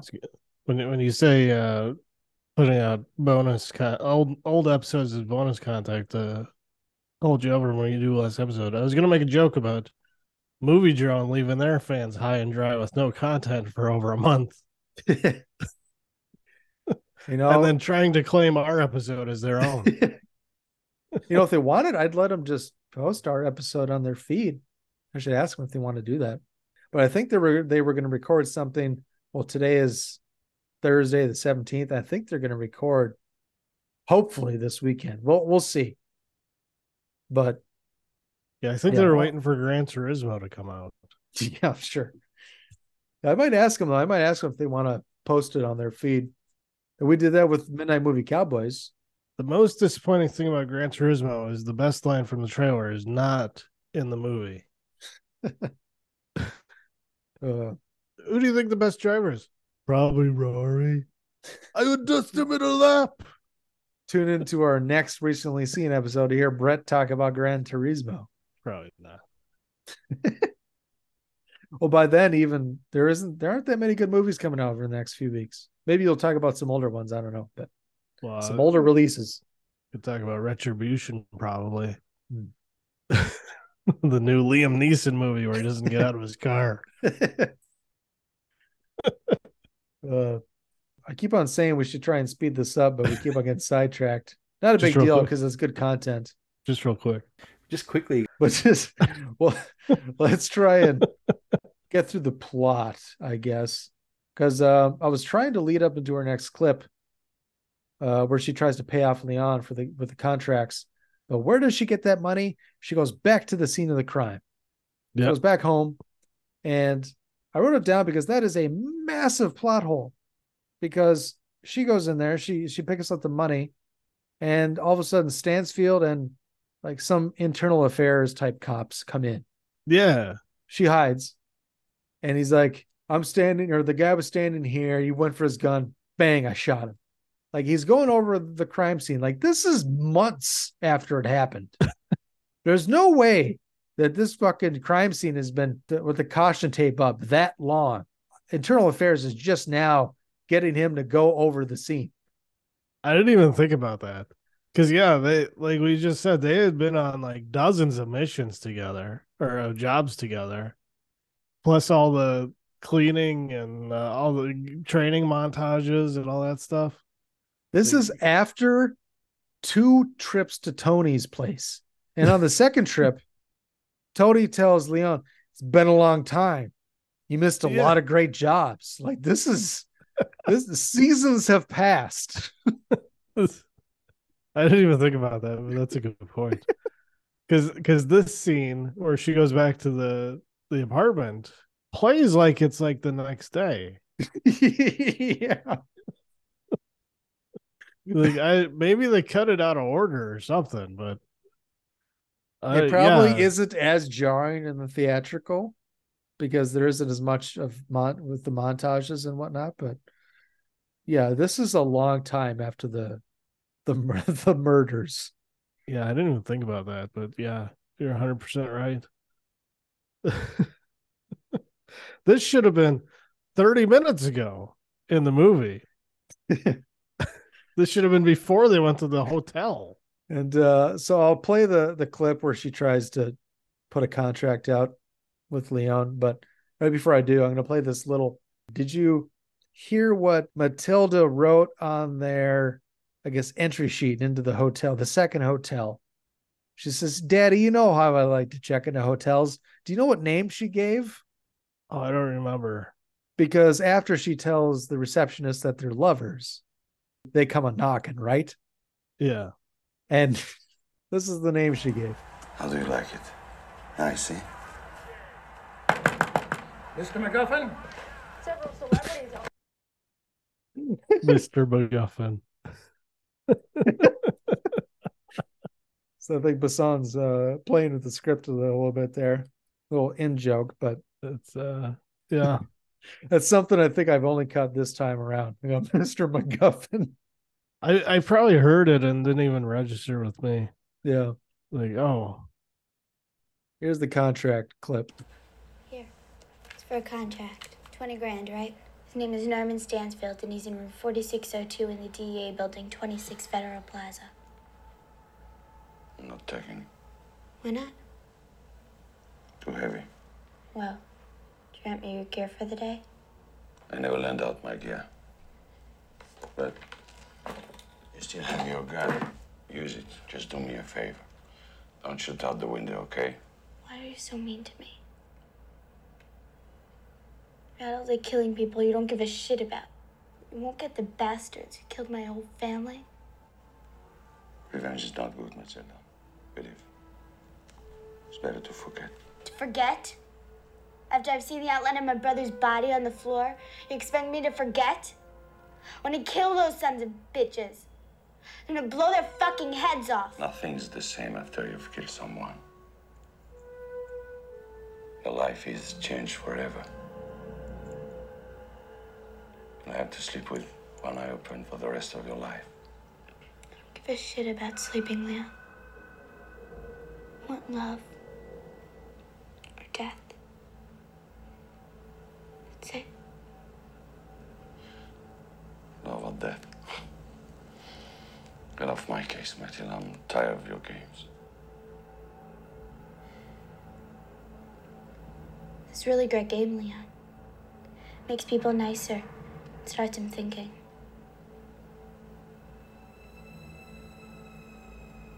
The kind of game you love.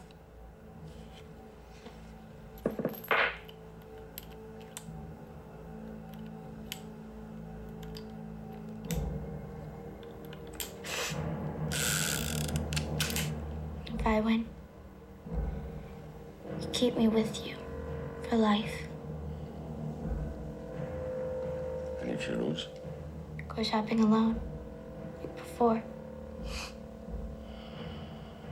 you're gonna lose, Matilda. There's a round in the chamber. I heard it. So what? It's up to you if I end up with a bullet in the head, huh? Nothing. I hope you're not lying, Leon. Really hope that deep down inside there's no love in you.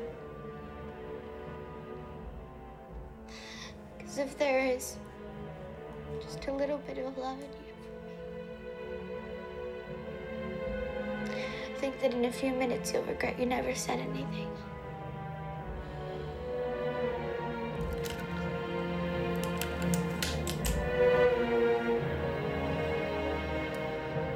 I love you, Leon.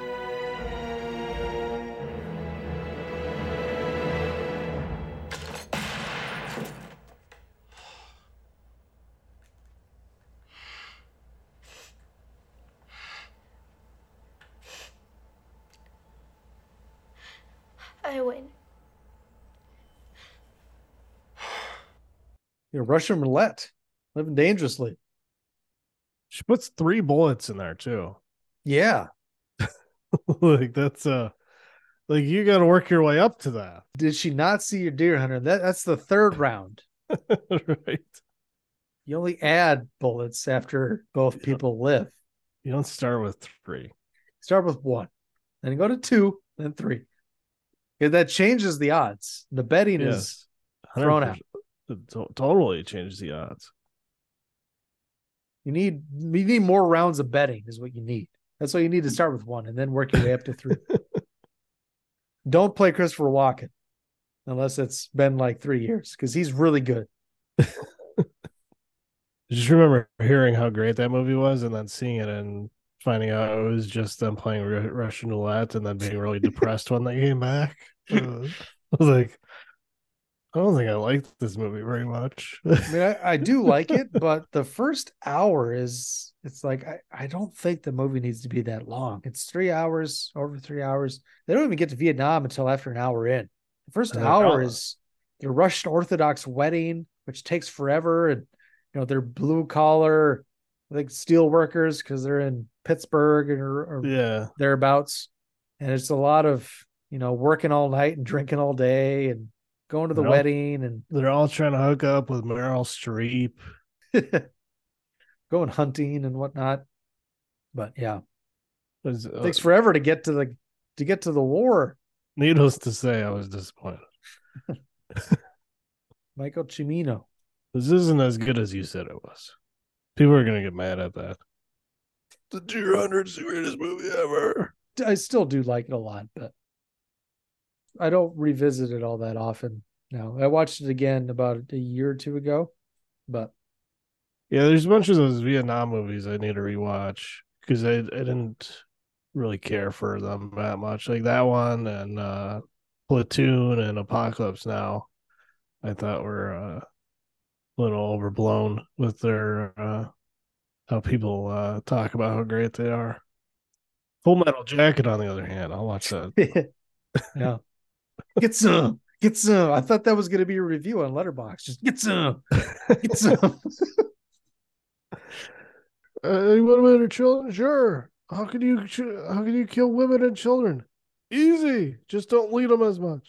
I forget that guy's name, but he was originally going to be Private Joker, or at least he was trying to be. He wanted to be, Hmm. and they're like, "No, I mean Matthew Modine, and we'll give you this little part. Get some. Get some, If, get some." if, uh." if if they run, they're Viet Cong. if they don't run, they're well disciplined Viet Cong. Uh, Should read about me. I got 115 kills. Uh, I've run out of notes for Leon. And we only have one more clip, but we can kind of wrap up the plot somewhat because they kind of come to the end of their training. There's a very uncomfortable dinner scene where she tries to kiss Leon, which was a kind of heard a little bit from that clip earlier. Yep. And then she's drinking champagne and uh it's very googly. Yeah. So you just want to get to uh, Matilda trying to kill Stansfield. Yeah, uh, I just want to mention that Leon goes to Tony and says to give Matilda his, his money if something happens to him. Sure. And then he goes on another job by himself. So every time he goes on a job by himself, Matilda gets into trouble. Yeah. Starts smoking cigarettes again because she quits after he tells her to. And then she's smoking again. Talk nice, quit smoking, and don't associate with weirdos. And stop saying okay all the time, okay? Okay. And then, yeah, she starts smoking again, and then she does quit by herself. She throws a cigarette away at the end. Well, she also rents that s- spot on the stoop for a year. Yeah, she gives those punks a hundred dollars. Um, so yeah, she goes down to that what, Federal Plaza, whatever, whatever, whatever it is, and then room forty six oh two. She uh puts a bunch of handguns into a, a bag, and she has a pizza box like she's delivering pizza. And special delivery room forty six oh two. Gary, She and, doesn't uh, even, oh, I was just say she doesn't even get out of the lobby because Stansfield lures her into the men's room. Uh, sounds bad, no matter how you say it. And yeah, he uh confronts her. He's standing behind the door. So when she walks in, he's behind her. Pops pill. he sure does. Very menacing. Uh Stansfield. She's obviously her cover is blown. He recognizes her obviously in the in the lobby. That's why he's waiting for her in there. So the, he captures her, brings her upstairs. He has uh toothpick or match match mouth guy watch her along with the, the dreadlock guy who Yep. eats the pizza. it's not Could be could be poisoned. there's no anchovies on it, so there's no no poison. Well, then Leon uh, finds out what happened, but she left a note for him. Is that yeah. And now And he he can, can read. read. So you know, clearly been months. And he just he just busts down there, just starts shooting up people in the federal building. Goes up to the 40th floor or whatever, uh, or wherever the office was. I don't know. Yeah. And then uh, kills a couple more people and uh, takes her downstairs and goes out in the cab. Mhm. The leaves. mad. It's been 10 minutes. They did show it earlier in a montage where he comes home from a job and he's been shot or stabbed or something. And he's sewing himself up in the shower. So it seems like his skills as a hitman are lagging behind now that he's, I guess, distracted by his new love. or he's getting a little reckless Yeah. with it too. But also, he he, he seems to recognize it, which is why he had Tony. Uh, told Tony to give his money to Matilda because he knows the end is near. Yeah. So he gets out of there unscathed, though. But um, this is also after he had done another job that they allude to in a flashback that uh, Benny, not Benny, uh, one of the other guys, the Stansfield's men, was making a buy from some Chinese gang. And Leon came in and basically killed everyone. And then I was Yeah. thinking, well, if he killed everyone, how did they know that he said no women, no kids? but there was so there was two Chinese guys and the Stansfield guy. And or no, there was I'm sorry, there was two guys with uh, Stansfield. So I think maybe he might have killed Stansfield or Stansfield's main guy and left let the other one live to tell the tale of Mickey and Mallory. Well, I, I thought Stansfield's guy was spared, and then the the other guys were all killed. No, because he's killed Stansfield guy because he killed Matilda's family. No women, no kids. Because the Chinese have nothing to do with it, really. Okay. He might have left one of the Chinese guys alive. He's either a Chinese guy or another So, Stansfield. somebody got left alive. Yeah. but it was the Stansfield guy from the the initial murders in Matilda's apartment that he killed. And Stansfield, he goes to visit Tony. He's like, you know, we've done a lot of work together, Tony. Because everybody knows Tony. Mm-hmm. When you've killed for us in the past, we've always been satisfied. Been very satisfied with it. You've done good work. Heard the hitman was of the Italian variety. He knows it was Leon, and he, they beat up old Tony. Nobody knocks off old Tony. Well, well, they did beat you up, and he squealed like a pig. He gives up uh, Leon's identity, I guess, and lets them know where they live. Because Matilda had gone out to buy milk again, and they grab her Yeah. outside the apartment building or outside the apartment because she gets up to their floor. How many people did they send to get Leon? Alpha team. Man down, man down. I told you. Benny. Bring me everyone. What do you mean, everyone?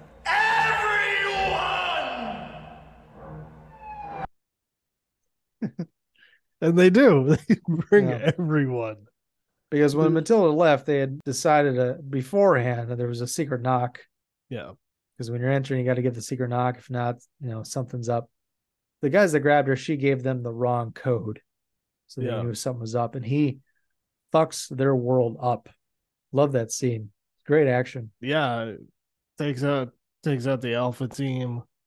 Or he's like hanging off of the something uh, in in front of the the door or like above He's hanging up in the ceiling in the in the the entryway because he can prop himself up between you know put his feet and hands between the walls.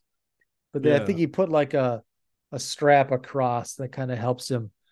You know, he can kind of kneel on it a little bit. But um, yeah, he kills a lot of kills a lot of cops, a lot of SWAT team members. He gets Matilda back. Mm-hmm. Well, he he holds one of the guys hostage to get her back, and then he uses him as a, a human shield. Yeah. And uh they send uh he sends Matilda out through he, he breaks through a wall and uh basically sends her down into the wall. Yeah. Kind of an exhaust system. She goes through as a fan there. She goes down, kind of like an exhaust system or Yeah. ventilation shaft, basically. Yeah, he sends her down there with the plant, of course. Didn't mention the plant, which is the true love of his life. He wants to fuck that plant. Yeah, the one thing he loves. Sprays it and wipes it down every day. They shoot a grenade in the apartment, smoke bombs. He pulls the Silence of the Lambs and puts on the uniform and face mask of a a fallen cop. Yes, which is very clever of him. Yep. It's a clever maneuver, as Vince McMahon would say. And uh, he goes down a couple flights of stairs that are providing him medical aid. He has been injured as well. So, Yeah, he got shot a few times. you know, clipped or winged, you know. Yeah. Um, and he was in an explosion. but uh, Stansfield recognizes him, but he can't do anything right then because basically I'm thinking, well, it's not, he can't take him in alive because he knows too much about Stansfield. So, Right. He's got to play it off like he doesn't recognize him and he lets him try and escape and he catches up with him downstairs as he's making his escape through a, a back hallway Yeah, he goes he gets outside in the front where all the cops are, and then like he goes back into like the basement or something. Where like he goes down a staircase and then he walks through the building again to get to the other side. right But Stansfield follows him. Uh Matilda got out fine. She's mm-hmm. You know, nobody's hassling her. Although like they probably should. She's just like walking away crying by herself, carrying this plant. Did Stansfield shoot him? I I didn't really uh I couldn't tell if he just like fell down or if Stansfield shot him in the back of the head or no yeah he shot hit him. him. there is a flash on the screen it's supposed to you know mimic like a muzzle flash Yeah. there's a flash he falls down and he is bleeding more than before Because he like shoots him point blank in the back of the head, but then he's not dead. yeah i don't know it's possible they just like shot him in the back close to the spine or maybe in the neck or something Yeah, it was it was hard to tell exactly what happened with the way they cut it. he shot him in a way where he could still be killed himself. That's right. That's where he shot him. Yeah. He, he he did not kill him. It was, it was not a kill shot. The the end for Stansfield was pretty uh pretty interesting because he's about to put a one last bullet into Leon, and Leon reveals that he's wearing a vest just full of grenades. The ring trick.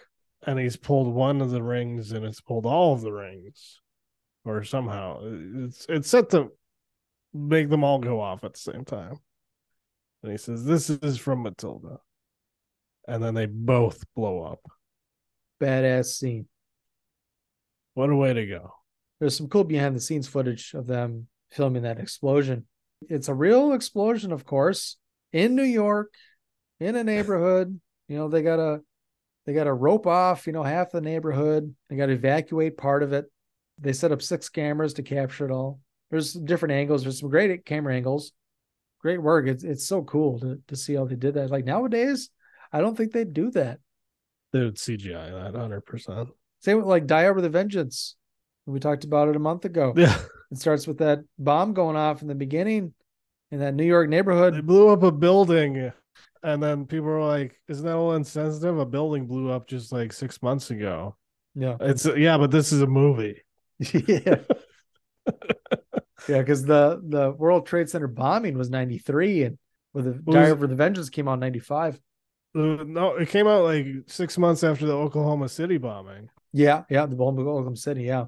That was that was it was set to come out at I think the film was released a month That's after right. It was even it was even closer than Oklahoma it City bombing.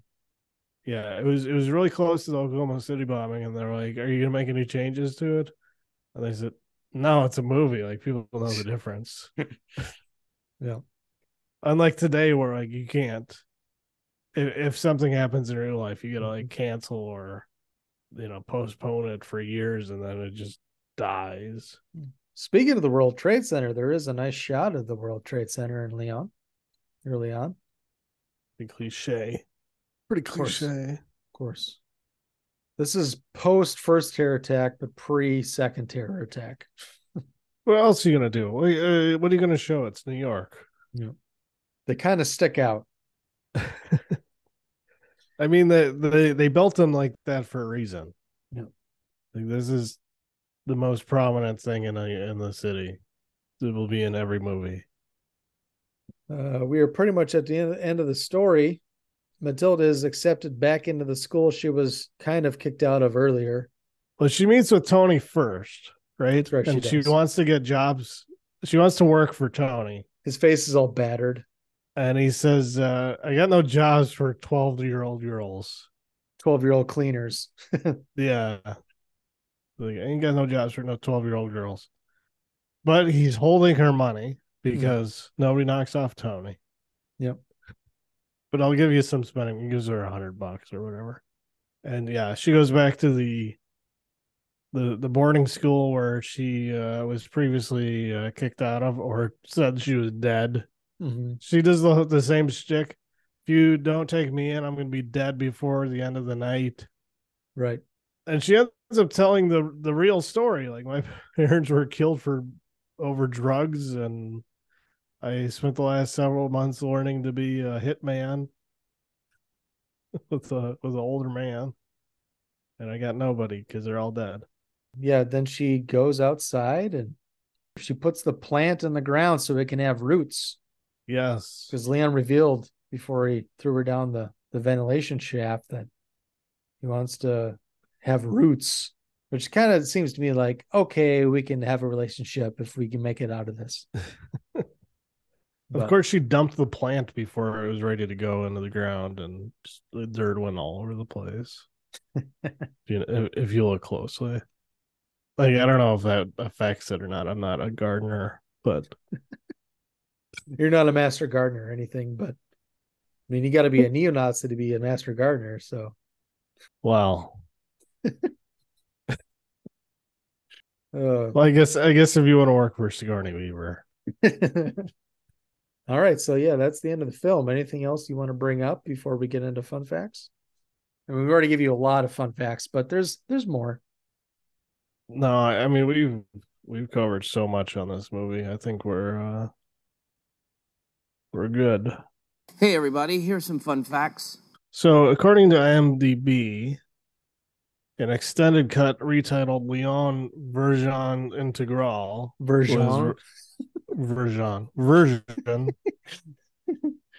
version was released in French cinemas uh, June 26, 1996. This version is 26 minutes longer than the previously released version and includes, amongst others, one sequence that was removed from the film after the disastrous test with LA preview audiences.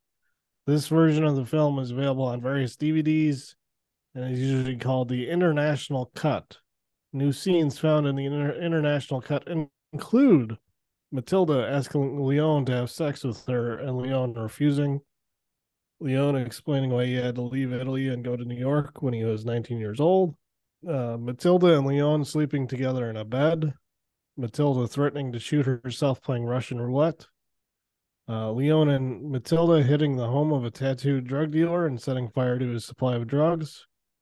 New training missions where Matilda learns the ropes of becoming an assassin. And Leon and Matilda going to a restaurant to celebrate her first hit. Yeah. Here's a fun fact. Here's a real fun fact. Real on brand for this pedo like movie. After Matilda's family is murdered, the old woman who steps out of her apartment and tells the murderers to leave the family alone is actually the former biology teacher of Woody Allen. her name is Jessie Keosian. Wow. God. And I'm not saying Woody's a pedo, but uh, Allegedly, I should say that for legal purposes. he did have pictures of his naked 19 year old stepdaughter. Well, he, he married his daughter. He married his daughter, so Now, technically, it was his girlfriend's daughter, but you know, they did live together as pseudo father and daughter for like, what is it, uh, 12 years? so I think she was, I think Soon-Yi was eight when uh, she met Woody Allen. But I think her, I think Woody and uh, Diane Keaton were together for 12 years until Soon-Yi was, I believe Soon-Yi was 20 when their relationship went public. People found out. That's ah. Yeah. Ah. That's ah. Ah. That's ah. yeah, they're definitely. uh She was definitely a child when they first. Just a father figure for 12 Yeah. years. No big deal. Well, No you big know, it- deal in France. that reminds me of everybody's bringing up the story about Steven Tyler adopting a, a girl so he could have sex with her. Like, like that hasn't been a story for 40 years. like I remember seeing that on the most shocking moments in rock and roll in like Yeah. 2002. Back then, it was just more accepted. It was like number 40 on the list. Like, it was the top 100 and it didn't even make the top 50 or, you know, the top, whatever, top 30. it was that, you know, uh, you know, unshocking. Here's a fun fact. Here's a fun fact. In the international cut, when Leon first uses the ring trick at that client that uh, was shooting out the door and Leon tosses in the grenade, that's Luc Besson. Oh. Writer, Hmm. director. Nice little cameo. It has been claimed that Luc Besson has written uh, the script for a sequel, which Olivier Megaton was to direct, and in which Natalie Portman would reprise the Matilda role. Uh, filming was delayed until Portman was a bit older. However, in the meantime, Besson left uh, Gaumont Film Company to start his own movie studio, Europa Corp. Unhappy at Besson's departure, Gaumont Film Company quote has held Leon the professional's rights close to the vest and will not budge. According to Megaton, the sequel will more likely never happen. And uh, Besson used the idea for Colombiana in 2011. Here's another fun fact. Liv Tyler was considered for the part of Matilda, but at age 15, she was deemed too old. Yeah, in that retrospective, Natalie Portman talked about oh she would do anything with for Luc Besson. She'd sweep the floors for him. She'd wash the floors for him. Basically do anything. And now at the 2019 slash I don't know, maybe even as recent as 2023, maybe not so much. She's a little more creeped out by uh, this film now. But it did launch her career. Of course, Liv Tyler wasn't too old to be doing uh, scenes in her underwear in her dad's music videos with Alicia Silverstone. Hmm. Awkward. Here is a fun fact. The knock that Matilda tells the special forces soldier, I think it was 321, right? Whatever it was. Maybe it was Yeah. 22221. It's Morse code for die. Oh. There you go. Wow.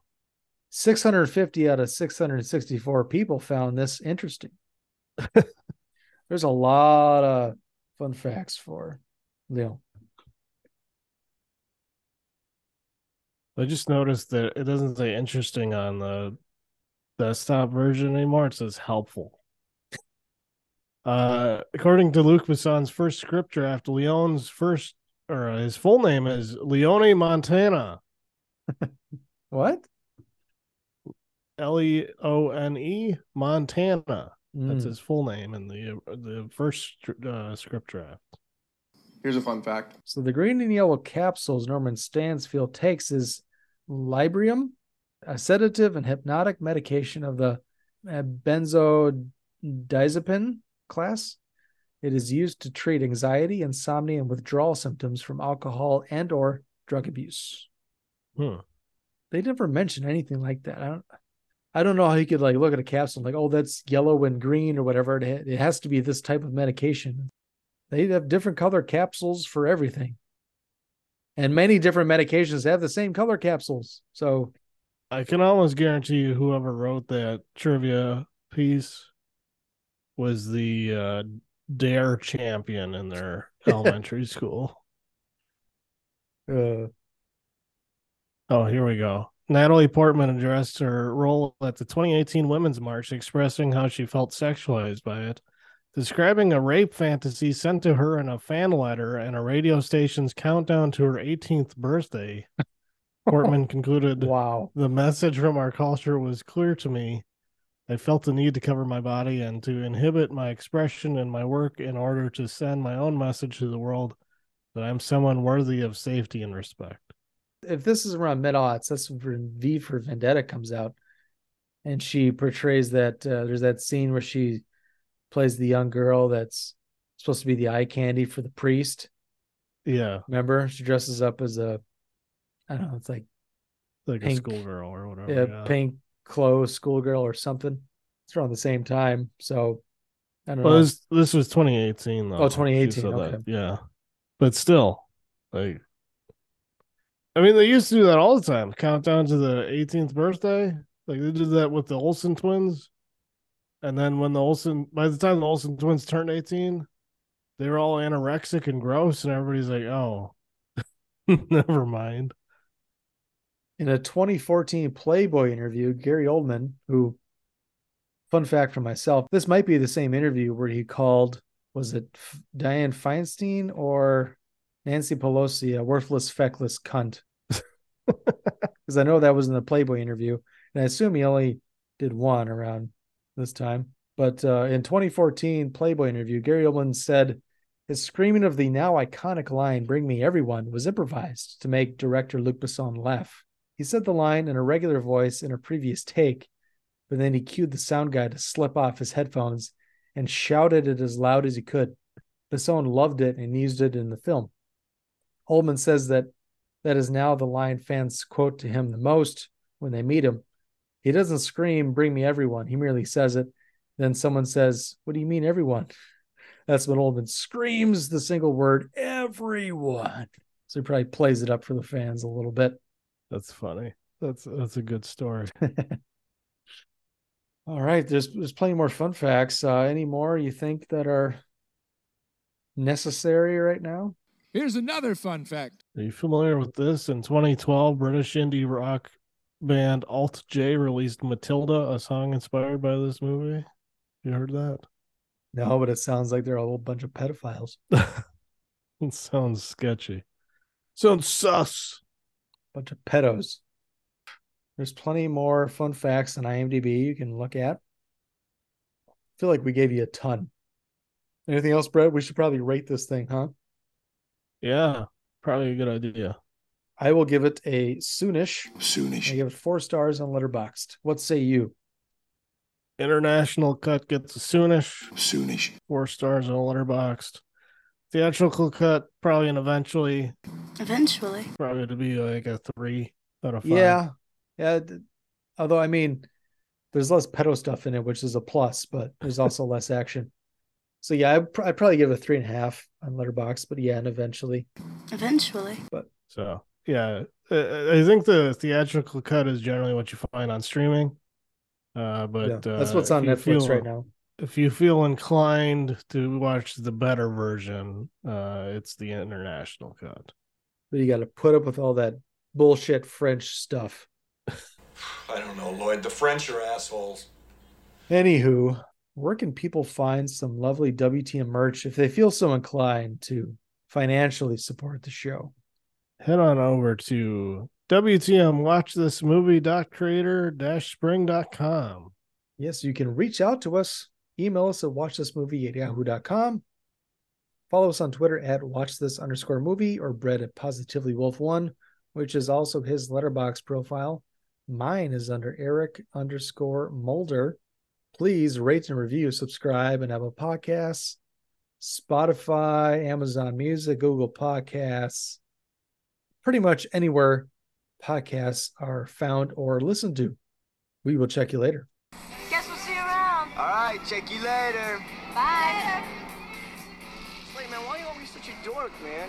What are you talking check about? Check you later. Check you later. hey, man, get off my case. I love Mozart. It was Austria, you know.